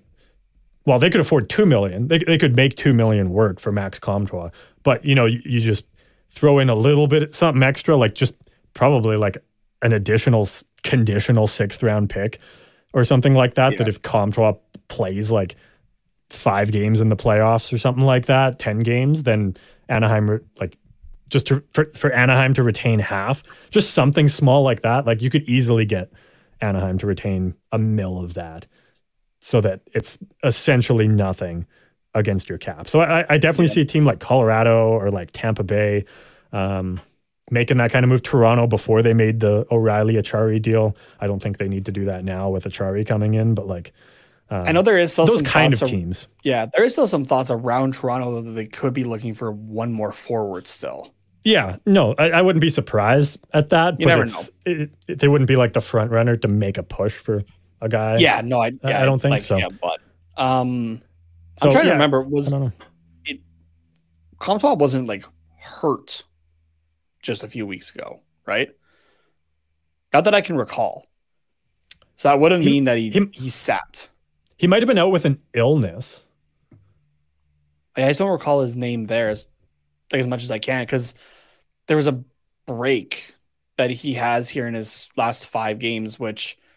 Like before the Florida game, the last one he had played was that game against Pittsburgh on the 10th. And in that time, the Ducks lost 7-2 to Vegas, 7-3 to Buffalo, 6-3 to LA. Huh. So, yeah, I don't know. I don't think he was injured, but I don't think he was a healthy scratch either. What's this from? February 15th, Max Comtois will draw back. This is from Daily Faceoff. Comtois will draw back into the Ducks lineup Wednesday versus Buffalo. Comtois was a healthy scratch for the Ducks previous game, but will draw back in. Yeah. So he was just a healthy scratch on the Sunday, and then.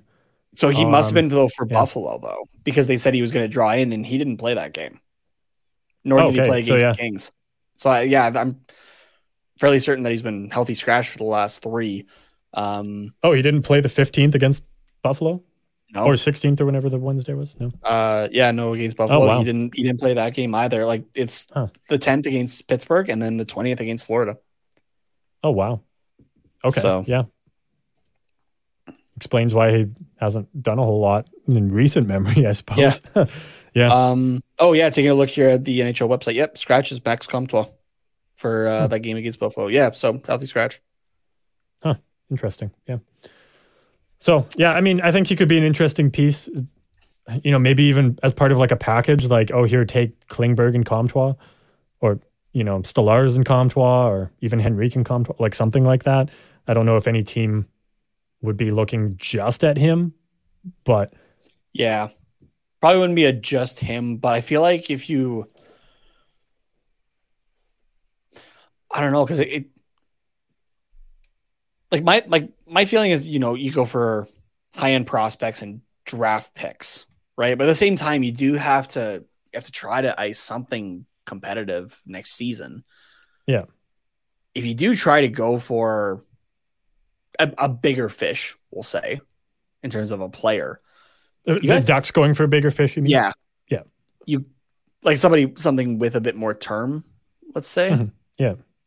I don't know. It's kind of an odd mix, I guess. Like, why would somebody want to pick up Comtois for something bigger like that? But the Sharks, the Ducks do have 3 second-round picks this year.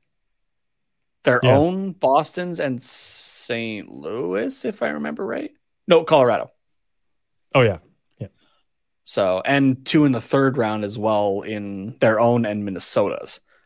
So they have some picks that they could play around with theoretically. That's not true. First round, depending on what Pat Verbeek wants to do. Yeah. So, I would assume that you're stockpiling a couple draft picks kind of thing, but at the same time, you're like, yes, drafting and developing is fantastic. And it's like, it's great to see. And we're seeing that on the ice right now, even with with Trevor Zegras and Troy Terry and that kind of thing, right? But at the same time, you do have to try to get some guys in here, to play a la what Klingberg should have been, kind of thing.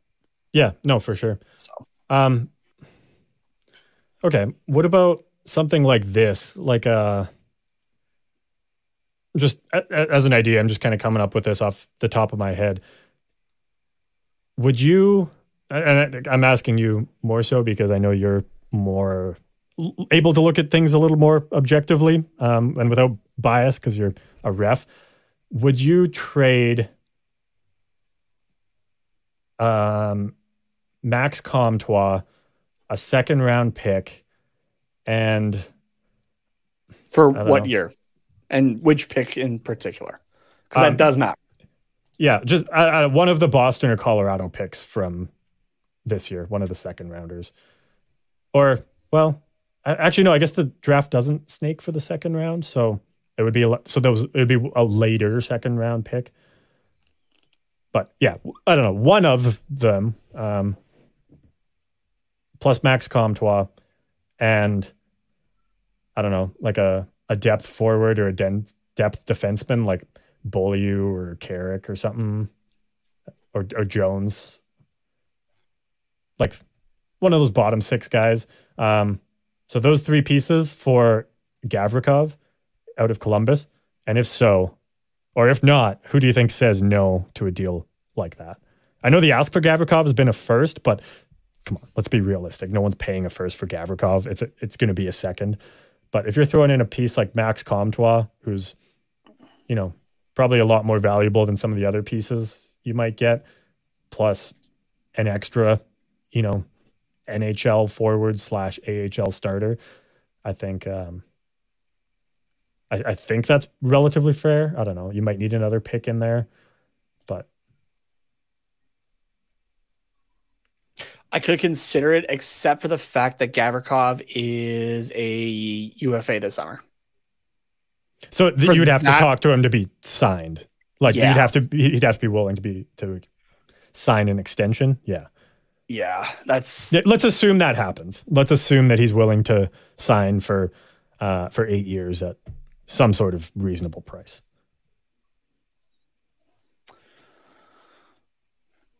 So I won't even say 8 years, just some sort of reasonable extension. He's played 52 games, 10 points. He's a defensive defenseman. Absolutely defensive defenseman. Which I guess is something you need. Yeah. But yeah, it definitely does hinder on... Does he want to re-sign in... Is he trying to escape one dumpster fire to end up in another one for the next few years? Yeah. Is kind of the issue there, I think. I don't think Gavrikov has too much pull, though, because he's young in the NHL. So it's more just... 27. Oh, shit, yeah. It's enough. Damn, yeah, okay. That's fair. He's in his 5th year? Jeez. Since 18, that's nuts, man. I had no idea. I guess he didn't play in 18-19. Well, he played 2 games in the playoffs, but okay, so 4th full NHL season. Huh, wow. Yeah, I really don't pay too much attention to the Eastern teams, but he's... Yeah. I don't know. Yeah, I mean, I think it's more so a case of Columbus wanting to just get assets. Because also him. A first-round pick for $2.8 million guy right now. Yikes. Yeah. I don't know. I personally like Gavrikov, and this team is pretty soft and squishy, and we've been missing that since Manson left. And I see Gavrikov as maybe not quite to the same leadership extent, but then again, I don't really know much about Gavrikov off the ice, so who's to say? But I don't know. He's that big physical defensive presence, and I think he could be useful for the Ducks down the road. I think you sign him for 5-6 years, kind of like you did with Strome, as he's going to be beneficial now, keeping this team somewhat competitive, and then he is actually very, very useful when you hope to contend. So, okay, I got an answer for you. Okay, if I'm a playoff team, sure. Because we're not, though. Let somebody else pay that price. If he's available in free agency, then you don't have to give up anything for him. That's fair. Yeah. So. Yeah. No, fair enough, I guess. Yeah. Because the asking price might be too high that he doesn't go. And then he walks in free agency. Yeah, exactly. Yeah. No, that's a good point. Yeah. So. Because he's a UFA. Yes, he will be. Yeah. Okay. Yeah. No, fair point. So, okay. Oh, yeah. That answers my question. I like the idea otherwise. Like for a playoff contender, I don't mind that idea. Yeah. But as where the Ducks stand right now specifically, yeah, no, not. You're just wait around for free agency. Give them some money. Okay. You're not giving up anything else. So, fair enough. Yeah, fair enough. Okay, yeah, I think let's move on to upcoming games, unless you had anything else you wanted to mention here. No, I don't think so. Yeah, we kind of covered everything there. Henrique and Gibson are going to be the interesting ones. I don't think either guy is going to move. At the same time, though, especially because of Dostal.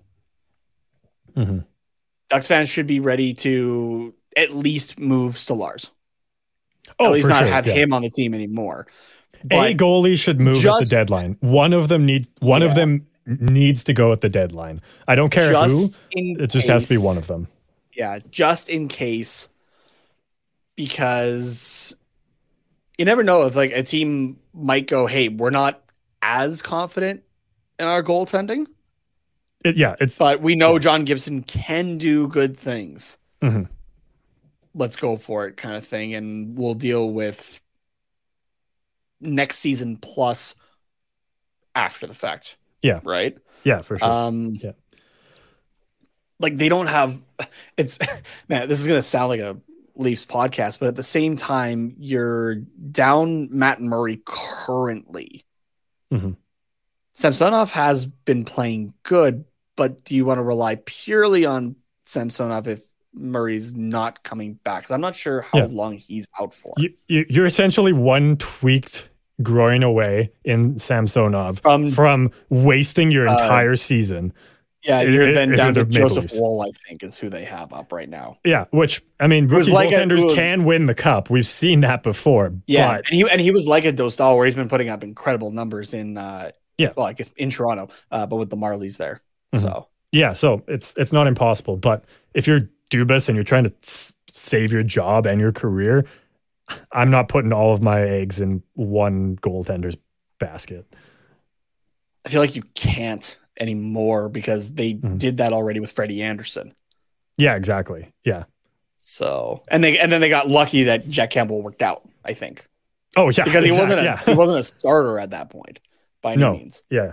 So yeah, I think Stolarz or Gibson, one of them is going at the deadline. I just don't know who, because it realistically could be either one. So it'll be interesting. More than likely it'll be Stolarz, because that's the guy that, like, it's the easier guy to move. Makes sense. But just in case, because, like, by the sounds of what Friedman's saying, like, there has been effort made and teams have been asking. Yeah. You never know.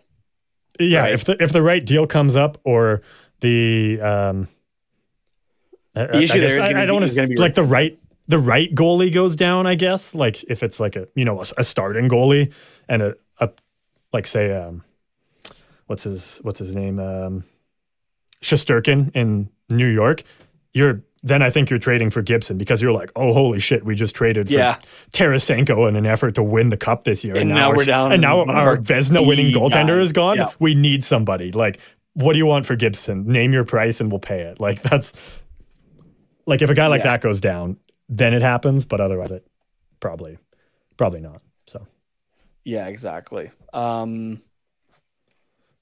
Taking a look here from the 18th on Sportsnet. Matt Murray got put onto long-term injury reserve. Yeah, he's not coming back this season.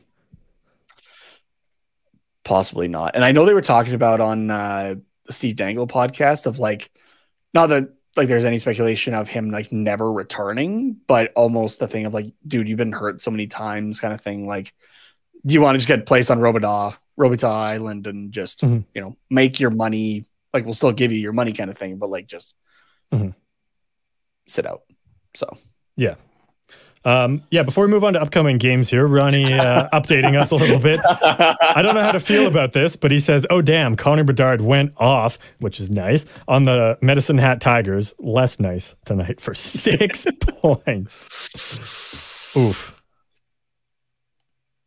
As somebody hoping that the Ducks can get Bedard, I like seeing that, because Regina and Medicine Hat, I know, for the WHL, were they're fighting for that last playoff spot there. As well. Oh, true. Yeah. From a hometown pride Tigers fan side of it, ugh, that sucks. yeah, a little bit. But yeah, thanks for the update, Ronnie. Getting into upcoming games, we've got one coming up on Thursday against the Washington Capitals, game 3 of 4 on this Eastern Conference road trip, 4 p.m. Pacific time start. Have we played? No, we have not played Washington yet this season. No, but we're going to play them pretty quickly again. So we will also next week. Yeah, yeah. Which we did decide this next week. I don't know. Did we? I don't remember. I think we did. Oh yeah, I think you're right. Yeah. Yeah, we're doing a watch along as well for Wednesday the 1st. So. Yeah. You'll get to watch the second game against Washington with us. So on the THPN YouTube channel.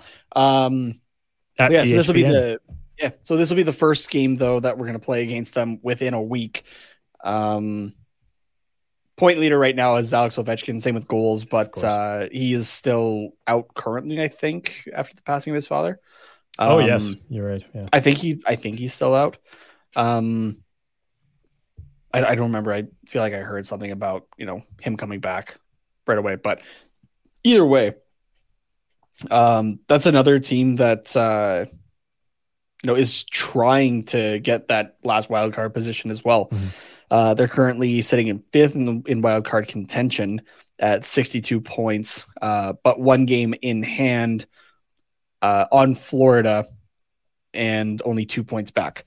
So, yeah, the East is tight right now, to say the least. Washington at 62 points, Detroit at 62 points, Pittsburgh at 63 points. Mm-hmm. Yeah. So, and even, you know, throw in the Sabres and the Senators there at 60 and 58 points apiece. Like, it's the East is definitely, you're going to want to pay attention to that wild card race for sure. Mm-hmm. I mean, the West as well, like they're both very similar, but yeah, the East is a lot like you said earlier, it's way tighter than it was last year where the teams were decided like basically by the All-Star break or before. Yeah, exactly. So, yeah. Just looking at Yahoo Fantasy Sports, which gets their updates from RotoWire. It says Alex Ovechkin could be available on Thursday. This was as of yesterday evening. Just says could be back as soon as Thursday's game versus the Ducks. If not, he's an option for Saturday. So sounds like he's coming back soon, but they're also giving him as much time as he needs, rightfully so. It definitely hurt without him. That's for sure. 3-7-0 in their last 10 and are currently on a 5-game losing streak. I think that's about as long as Ovechkin's been out. So. He's been out for 4 games, so basically that long then. Yeah. Yeah, his last game was the first loss of that stretch against San Jose, 4-1. So, yeah.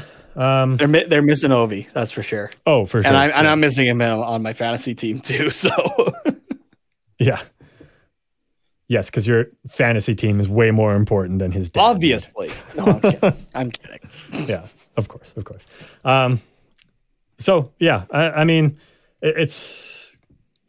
I guess having Ovi in the lineup or not is probably not going to change the outcome of this game, save for, you know, a goal or two. But how do you think this one is going to land? I'm going to take a... Well, sorry, what did that report say? That he could be back? Or was he looking to be back? It just says could be. It didn't say he was looking to be back. It just said, like, it's a possibility. So... Well, it's a game in Washington. And how are they doing in or at home? Oh, their records are pretty even, actually, home and away. At home specifically this year, 14, 12, and 3. Okay. And then just for curiosity's sake, the road record is 14, 13, and 3. It's pretty damn even. I'd say so. It doesn't get much more even than that. Yeah. Ovi or not, I'm going to go 3-2 Washington. Okay. Interesting. That's be tight. Yeah. That's lower than I'm probably going to go. I'm going to say 5-3. All right. Yeah. Yeah. I think 5-3 Washington. So. Cool. I like it. Yeah. Just a little more high scoring. Yeah. And then we get to Carolina on Saturday. Expect this one to be similar to the game against Tampa, in my opinion. Yeah. Carolina currently on a 4-game winning streak, 9-1-0 in their last 10, and their home record 26-2 on the season.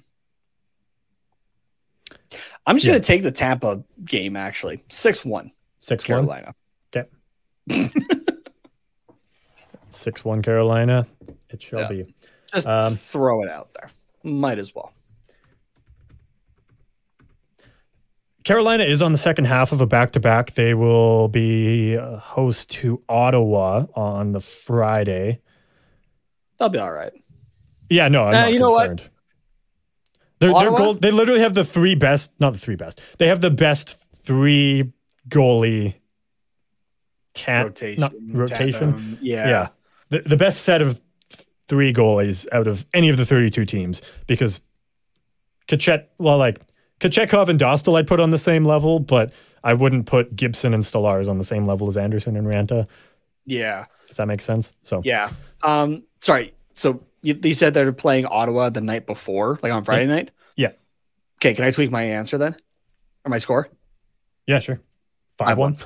I was like, you're literally just going to take off a goal. You'll get like one less goal in the third because they'll be a little bit more fatigued. Exactly.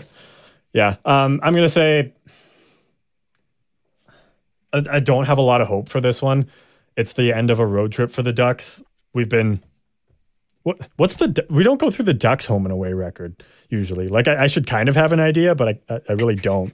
Let's get into it here. The home record for the Anaheim Ducks. Oh, sorry. Just because I'm seeing it here. By the way, we have officially gone over the negative 100 goal differential. Oh yeah. So we are at negative 101.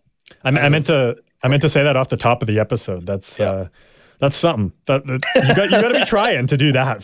That doesn't just happen. You've got to try.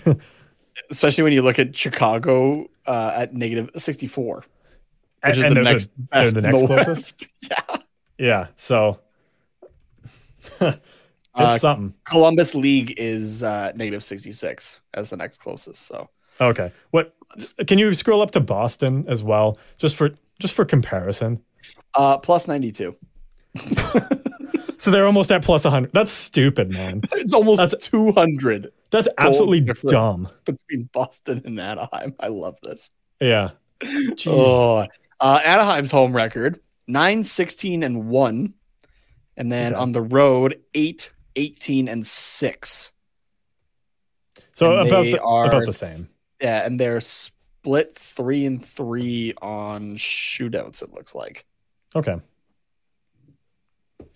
3-5-2 in the last 10. Okay.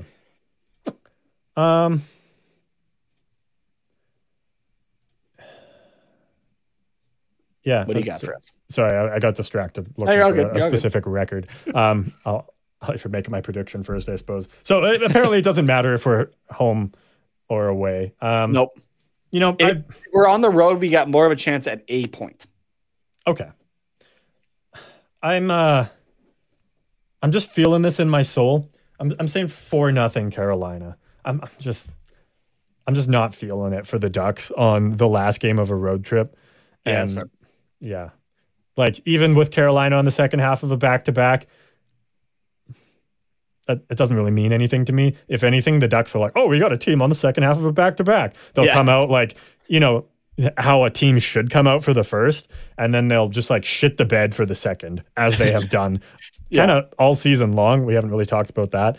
And then just kind of give up in the third. Like I just kind of think they just almost like are complacent about the game with Carolina being on the second half of a back-to-back, even though it's Carolina. And then they just don't recover. So sorry. And then they're like, prediction? Just let me go home. So yeah.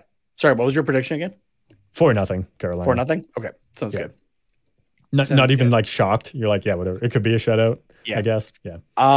And as well, just to keep an update on the win records, or I guess lack of win records, the Anaheim Ducks are currently tied for that last spot for total wins, which was, again, the 19-20 Detroit Red Wings COVID-shortened season. But, they're tied now for just total wins at 17. However, though, they are still looking to take the regulation or least amount of regulation wins in a season record. Okay. Currently with 7, and just a reminder, the record is 11, set by the 13-14 Buffalo Sabres. Wow! Okay. So that one could still happen. Yeah, no, it could for sure. The fact that we have 7. Regulation wins out of 17 wins on the season and 57 games. 58 games. 58 now. Yeah. Jeez. Yeah, it's not good. I did just look up the worst goal differentials in a season in NHL history. Take a guess at the worst. I'll even tell you this. It was the Washington Capitals in 74-75, because I know that's not going to help you, but just for context. I actually thought you were going to say like what team was it, and that was the team I was going to go with. So I'm glad I got that down. Oh really? Like you were like that year? Actually, too? Well, because that's the first year that Washington was a team, right? Yeah, I guess you might. Yeah, I think so. Yeah, you're probably right there. Yeah, that was because that was a horrible team. Horrible. Oh yes, their record was 8-67 and 5. Yes, that was the one. Then so I thought you were gonna say like what team was it, and that was the team I was gonna pick. However, in terms of the actual differential, oh man, it's the 70s. Okay. I'm gonna go for the wild answer here at like -200. Even here, I'll let you here. This is your context. The 95-96 Washington Capitals in 80 games where they had an 11-59 and 10 record. So the next season, their goal differential was -170. Oof. Okay, let's go -245 then. Okay, you actually you got pretty close, especially on the -200. Did I? Yeah, -265. Holy shit. So I honestly didn't think you were going to go into the 200s, but then you did. So like, I just know that team holds so many records, like not good ones, because of that season alone. Yeah. So I'm just like, let's go for the egregious thing. And even then, the initial egregious guess wasn't enough. Yeah. Sorry, I'm just counting here. What are we counting? Okay, so StatMuse gives the top 22 worst goal differentials, which seems kind of just like an arbitrary, this is how many bars we could fit on our cool little graph thing. But I then sorted by season. So the three most recent out of the top 22 worst goal differentials by season. I'll just give you this as well, just to kind of show how bad the Ducks are this season. The 1999-2000 Atlanta Thrashers in 82 games had a -143 goal differential. They finished the season with a 14-57, 7-4 record, where they had ties and overtime losses as both counting. Ouch. So, yeah. And then, next most recently, the Buffalo Sabres of 14-15, so the season after that abysmal regulation win. Yeah. This season is one that they were trying to lose. Yeah. Because of a Mr. Connor McDavid. Yeah. So, not unlike Connor Bedard coming up here for the Anaheim Ducks. So, the 14-15 Sabres, 82 games played, a -116 goal differential, 23 wins, 51 losses, and 8 overtime losses.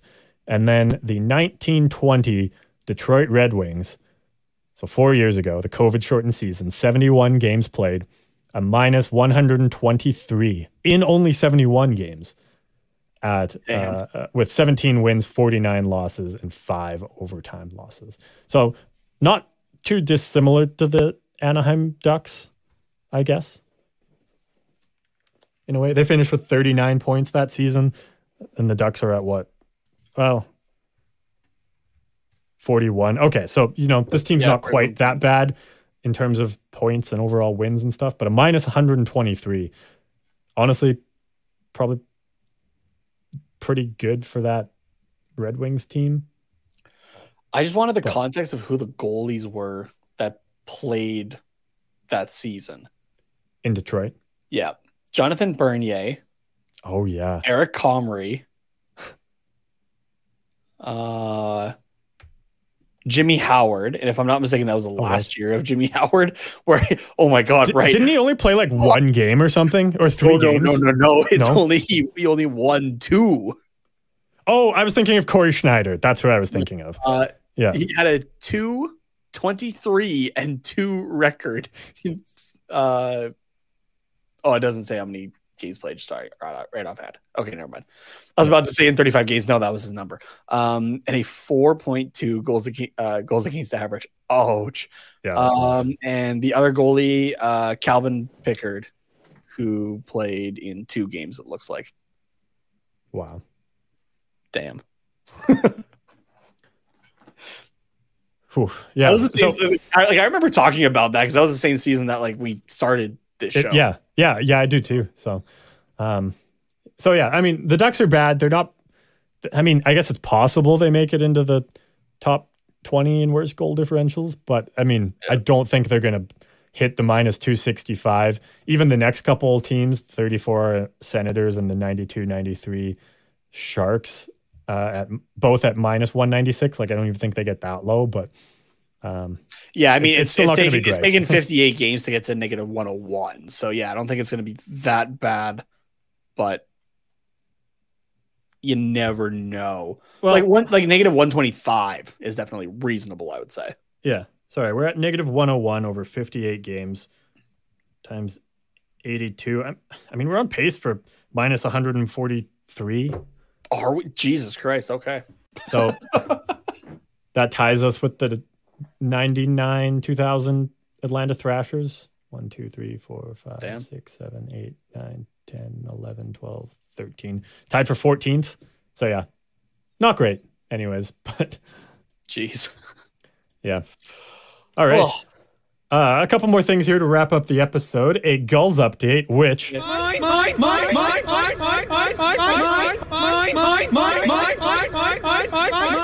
Wow, that is... a lot longer than I thought it was, but I love it. Thank you for sending that over to me. Yeah, no worries. Yeah, Gulls update here. I'm just gonna burn through it quick because we do also have what's quacking, and I would have otherwise just said like, okay, no, we'll leave it. But I think I alluded to it earlier, so I feel like we should do it. We kind of have to, yeah. Yeah. No, we'll do it. It'll be fine. Yeah. Okay, sounds good. Yeah. So Gulls update here. Played 3 games over the last week. On the 18th there, they lost 4-3 in overtime to the Ontario Reign, picking up their first overtime loss of the season. Oh. There's no longer a 0 there under OPL for the San Diego Gulls. They then lost the next night 7-4 to the Bakersfield Condors. They would play the Condors again 2 nights later and lose 3-1 to them in Bakersfield.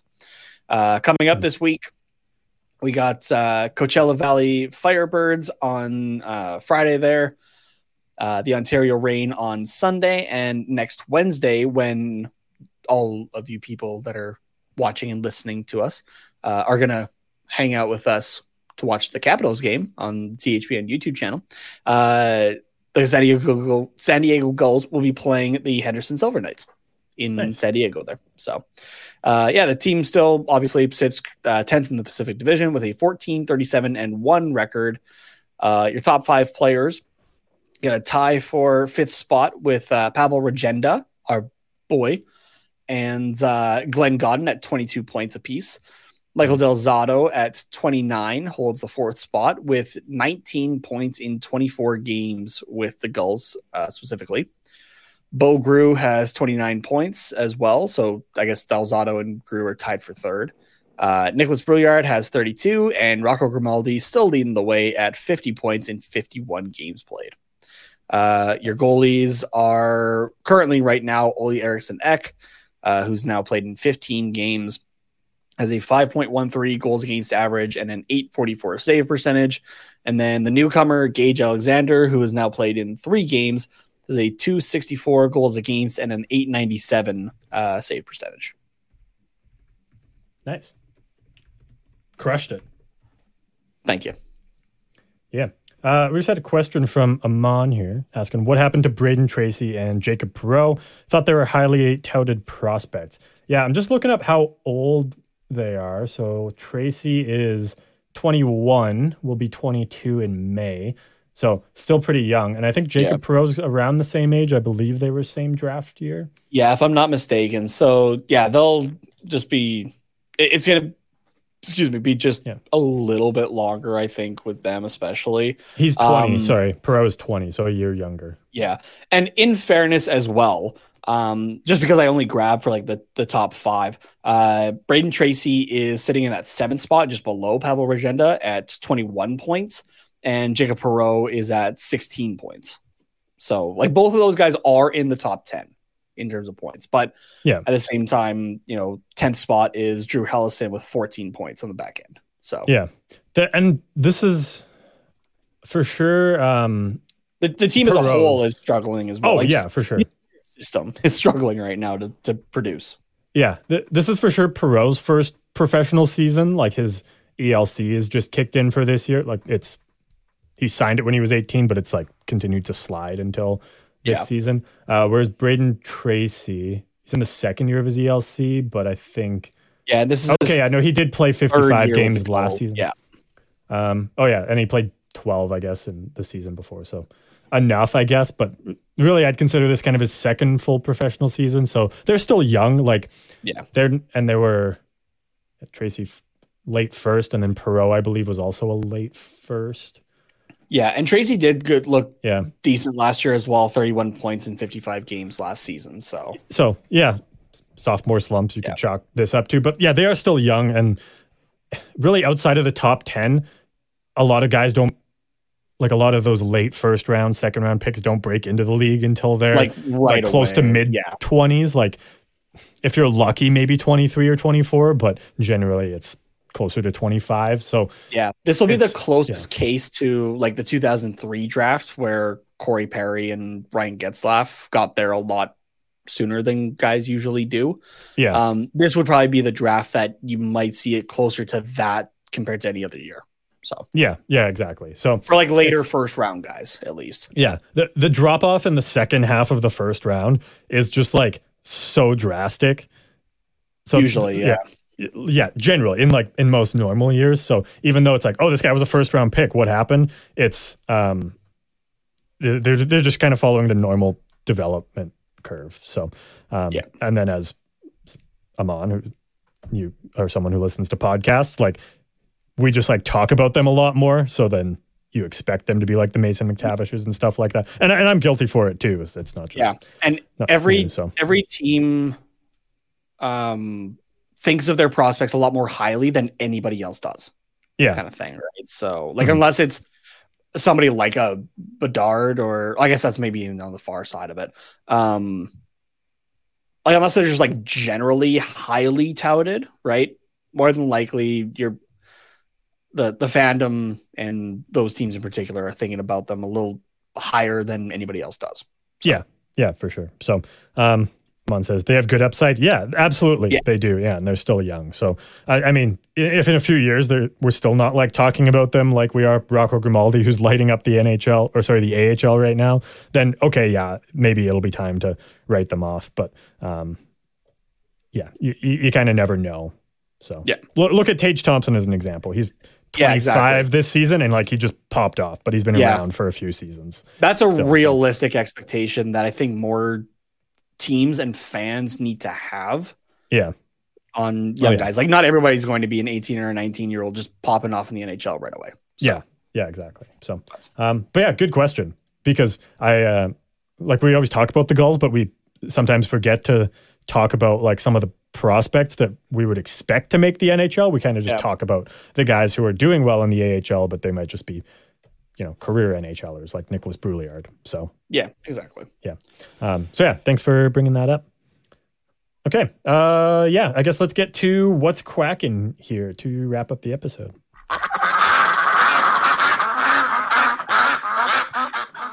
So we're going to do a bit of a Star Wars quiz. So I came across a video by at the Matty O.Net on TikTok here. I got like a second into it before I stopped it because I wanted to use this for the show tonight, and I grabbed a couple others as well.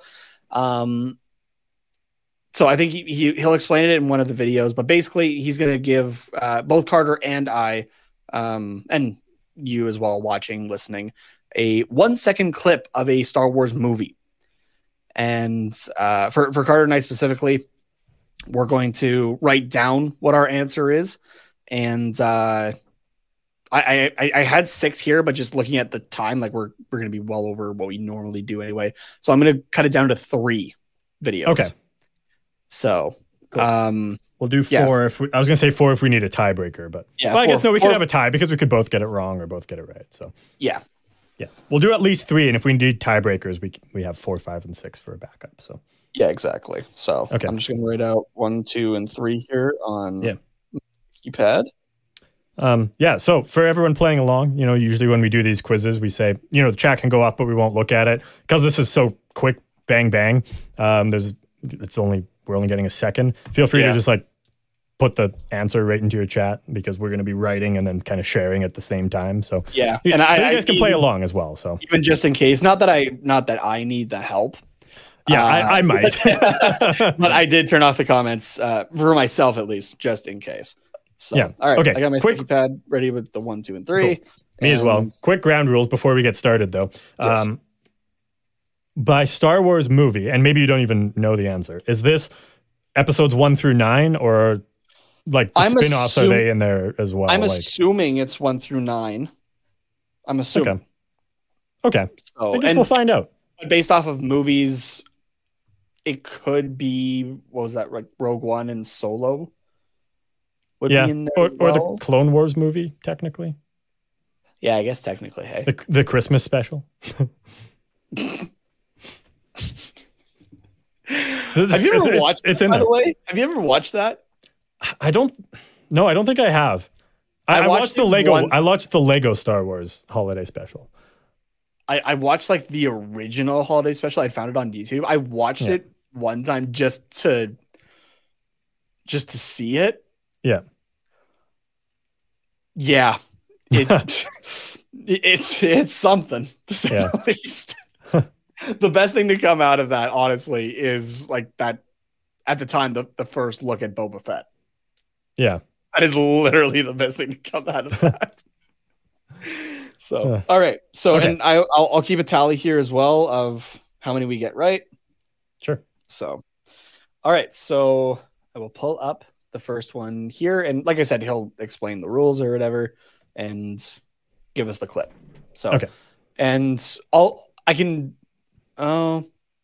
you want one repeat if we want it? Or do you just want to you see it and that's it? I feel like just see it and that's it. Yeah, sure. Yeah? Okay. Yeah. All right, so I will pull up the first video here. There it is. Yeah, we'll go with this one here. Okay. I'm picking these randomly as well. So okay. And like I said, I haven't seen any of these. There's a playlist that he had on his TikTok page, and I just grabbed a bunch of them. So I haven't seen any of these. So here we go. The Star Wars movie from just this 3-second clip. That's right. This is Guess the Movie. Oh, three seconds, I guess, for this one. If you're new here, I do this Guess the Movie series with mainly Marvel movies. Can I skip forward a bit? Yeah, here we go. All right, here we go. So let me know in the comments what Star Wars movie is this. Got it already. Fuck, that's it? That's it. If you're listening for that clip, if you're just listening and you happen to get what movie that is, like, let us know, like, be genuine about it, but I will definitely be impressed. Yeah. I'm going to put the scene I'm thinking of too, just so that just because I think I know, but, I guess, do I have to go into the comments of each video to confirm our answer? I mean, unless you're like 100% confident. This one in particular, I am. Okay, then I will just take your word as gospel here. But okay. And I can go back in and like find, like, I can like grab a screen cap and more than likely, let's be honest, tell you what exactly is going on. Yeah. So, all right. Okay. Well, first we got Ronnie saying, I have a bad feeling about this. Is that a reference to the scene? That's a reference to the entire saga, dude. Come on. Well, no, I know. But like specifically, I wasn't sure if they said it in this scene specifically. Yeah. No, not... when. Oh, okay, hold on a second. That's actually trivia. When did they say it in that movie? So evidently not in this scene. If no. So, Ronnie, if that's your answer, unfortunately not. I know where they say it. I just don't know what exact scene. Okay. Okay, that's fine. Okay, well, let's show our answers here. So. Yeah. All right, so I got The Empire Strikes Back. Okay, I also I said episode 5, so Empire Strikes Back. Yeah, that's correct. And then I also wrote Solo getting frozen, so like, or like that's like the area that Han Solo gets like, not like frozen, but like frozen in carbonite. Is that the kind of where that happens? So that's here. Let's pull it up here. Like, is that the same room? I guess. No, so that would actually be down lower. Yeah, but it's like kind of the that same area. Yeah, so yeah. That's during Luke and Vayner's fight. I'm very impressed with myself there. Then impressive, most impressive, as Vader says to Luke in that fight. Yeah, this is really just showing how nerdy I am, or how many times I've seen these movies in particular. Yeah. Honestly, you know how I knew this? How? It's not from the movie. It's from the Lego Star Wars video game. That's fantastic. I don't know why, but I played this particular chapter like a lot as a kid. Like that specific part of episode 5. So I just like recognized the area, and that's how I knew that it was the kind of the area where Solo got frozen. So I love it. All right, so I'm going to see if I can skip ahead here for this next one. And okay, I got it here. So all right, here is the next one. Yep, got it already. Okay. That was just a single second. But like, okay, that's... that one was literally a second. Yeah, and come on, that's... there's like, yeah. It's just there's only one possible answer. And again, I watched this movie a lot as a kid, but... All right. We will... Here, I'll pull it just to the... Yeah, there we go. Okay. All right. Ready? Yeah. Okay. Here we go. What do you got, Carter? I got episode 1. The Phantom Menace. There we go. Yeah. Both got it. All right, so we each got two. The double lightsaber very much gives it away. Yeah. Good old Maul. Yeah. Also, one of the greatest pieces of cinema music scoring. Oh, yeah. In the history of music scoring with Duel of the Fates. Oh, so good. If you haven't yet, like if you really want to dive deep, there is, I forget where it was, like what it was a part of exactly, but I'm sure you could just find the clip on YouTube. It's Dave Filoni, like doing a deep dive onto that fight in particular of Maul versus Qui-Gon and Obi-Wan. Mm-hmm. And just like, you know, like the name of like Duel of the Fates and everything like that. Like he, like to give you the Coles Notes version of it or whatever it is, it's basically, you know, like if Qui-Gon is victorious, right, then Anakin will be, you know, raised one way that would probably be the better for him. Yeah. And if, you know, Qui-Gon in particular loses, which spoiler alert for a movie that came out in 1999, he does. It's going to lead him. There's like the fate is, you know, of him becoming Darth Vader for Anakin. So yeah, so like that's like that makes sense. That's pretty cool. But like Dave Filoni, who was like the director for a lot of the Clone Wars, does like a brilliant like deep dive into all of it. Like it's, I love listening to that guy talk Star Wars in particular. So but all right, so I will pull up the. Yeah, I guess our last one here. Yeah, unless we both get it, because then we have to do a tiebreaker. But yeah, well, we don't have to, but I want to because I'm competitive. Fair enough. All right, here we go. I'll put it back just a second before as well. Okay. Okay, I can't do that for myself. I was trying to put a full screen for me, but I can't do it and add it to the stream. So all right, here we go. Was it?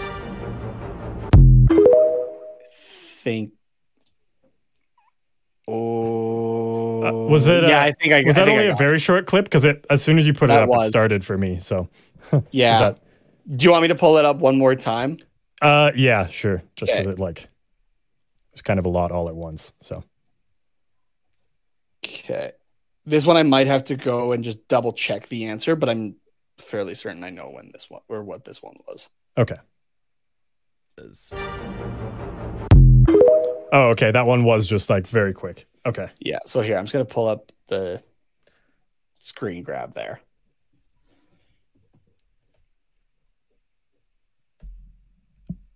I can at least tell you what I can narrow down to 2 movies. Okay. For sure. Yeah. I do think I know which one in particular it is. This one, though, I think we're going to have to actually go to the comments like of this video to see. Yeah, to see it. Okay. Now that you have the screen grab up, I'm not super confident in my answer, but okay. Amon says Revenge of the Sith, which is, I will say, is different than what I have. Okay. What do you have? You know, here, pen. Okay. My hands are up. All right. Okay. So I'm not stealing an answer of that. What do you have? Yeah. I have episode 2, Attack of the Clones. Just the very brief shot kind of reminded me of like the ship that all the clones are on, and that's really all I remember from Attack of the Clones. Okay, yeah. But then when you showed the full thing, I was like, no, that's not what I'm... That's it wasn't what I was thinking of, but in the quick flash, that's what I thought of. So I'm trying to go through these videos to find the correct one. Okay. Where's his face? Yeah, just use that to, because I think there's only there's only the one. So we can find our. Ronnie says, all right, guys, got to hit it. Great show. Have a good night. Good night, Ronnie. And Amon says, oh, yeah. And Ronnie says good night to Amon. Amon says, Rogue One was my other guess. Oh, okay. All right. So, yeah, judging from the comments, I did get this right, actually. Okay. And what did you have? Kind of surprised, because I think this one I've only seen like 3 times. Which might be a lot to some people, but for you, compared to the rest, and compared to how much you've seen the other ones, yeah. I had The Last Jedi. Okay, episode 8. So, and it was specifically like just how the graphics looked. It was just very. I was like, okay, it's Last Jedi or The Rise of Skywalker in particular, just the space element of it. But a lot of The Last Jedi is set in space. Yeah. So that's where I went for that one. So okay. And that's what the comments said as well. Yeah, that's what the comments said. Okay. Yeah. Cool. Yeah, we will trust the comments then. So he does give the answer into the next one, in the caption kind of thing. So oh, okay. But yeah. So there we go. I got 3. You got 2. But you know what? In fairness, though, you lost out on The Last Jedi, which, like I said, is one that I've seen that once. Seen it maybe 3 times. Yeah, exactly. It's not I saw it in theaters, and that's it. So yeah, it's not a lot of people's favorite. Let's put it that way. It's normally at the bottom of most people's list when they're ranking the Star Wars films. So yeah, sure. Yeah, that too. It's not my favorite, but it's one I can appreciate for what it is or what it tried to do, I guess. Yeah. As an individual movie. As a trilogy, I got my whole other thing that I could do, an entire hour lecture. Dude, you could have your own show. Not even just one podcast, you could have your own show. Yeah, exactly. So so the fact that I got 2/3 of them right, and you got 100%, which means I have 66.67% of the Star Wars knowledge that you do. I'm pretty happy with, because that's a lot of Star Wars knowledge. Still have much to learn, my young apprentice. Mm-hmm. Yeah, and then hopefully some guy with from an alien race with a double bladed sword just cuts you down, and then I can get some cool dark powers and a nice suit and stuff. And I have a really sick deep voice, sicker than I currently do. So, a southerny James Earl Jonesy sounding, that kind of type voice. Yeah. Think Mufasa from The Lion King. I want that kind of voice. Now, it's obviously it wouldn't work, but imagine episode 9 for a second, right? Because the whole thing is Ben Solo, Kylo Ren, trying to become his grandfather, Darth Vader, Anakin Skywalker. Mm-hmm. And they just have a scene there where it's because Ben returns to the light kind of thing. Mm-hmm. And it's just the ghost of Anakin Skywalker. Remember who you are. Yeah. Like just appears in a space cloud. Yeah. not even just like a regular Force ghost. He's like he's like in the reflection of the ship's windshield, for lack of a better word. Just like exactly like shot for shot out of The Lion King. Yeah, that'd have been hilarious. That'd be good. That'd be really good. And I mean, owned by Disney, so they could do that and like not get sued. But that would draw so many people out of it right away. But I was just that's something a channel like How It Should Have Ended would do. Yeah. Right. So. Yeah. Well, if people want to let you know, Nate, where they. Or how they did on this quiz, assuming they watched the video version. But I mean, if you even got one right and you watched the audio, listened, good on you. I'm impressed. So means you know your John Williams scores really well. yeah. Exactly. Sorry. Really quickly, I guess before you want to message me about what your score got. We had Oscar chime in. It's been a while, Oscar. How's it going, buddy? Hey.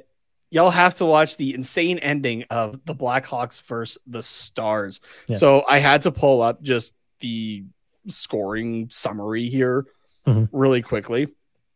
The second period saw the vast majority of those goals for sure.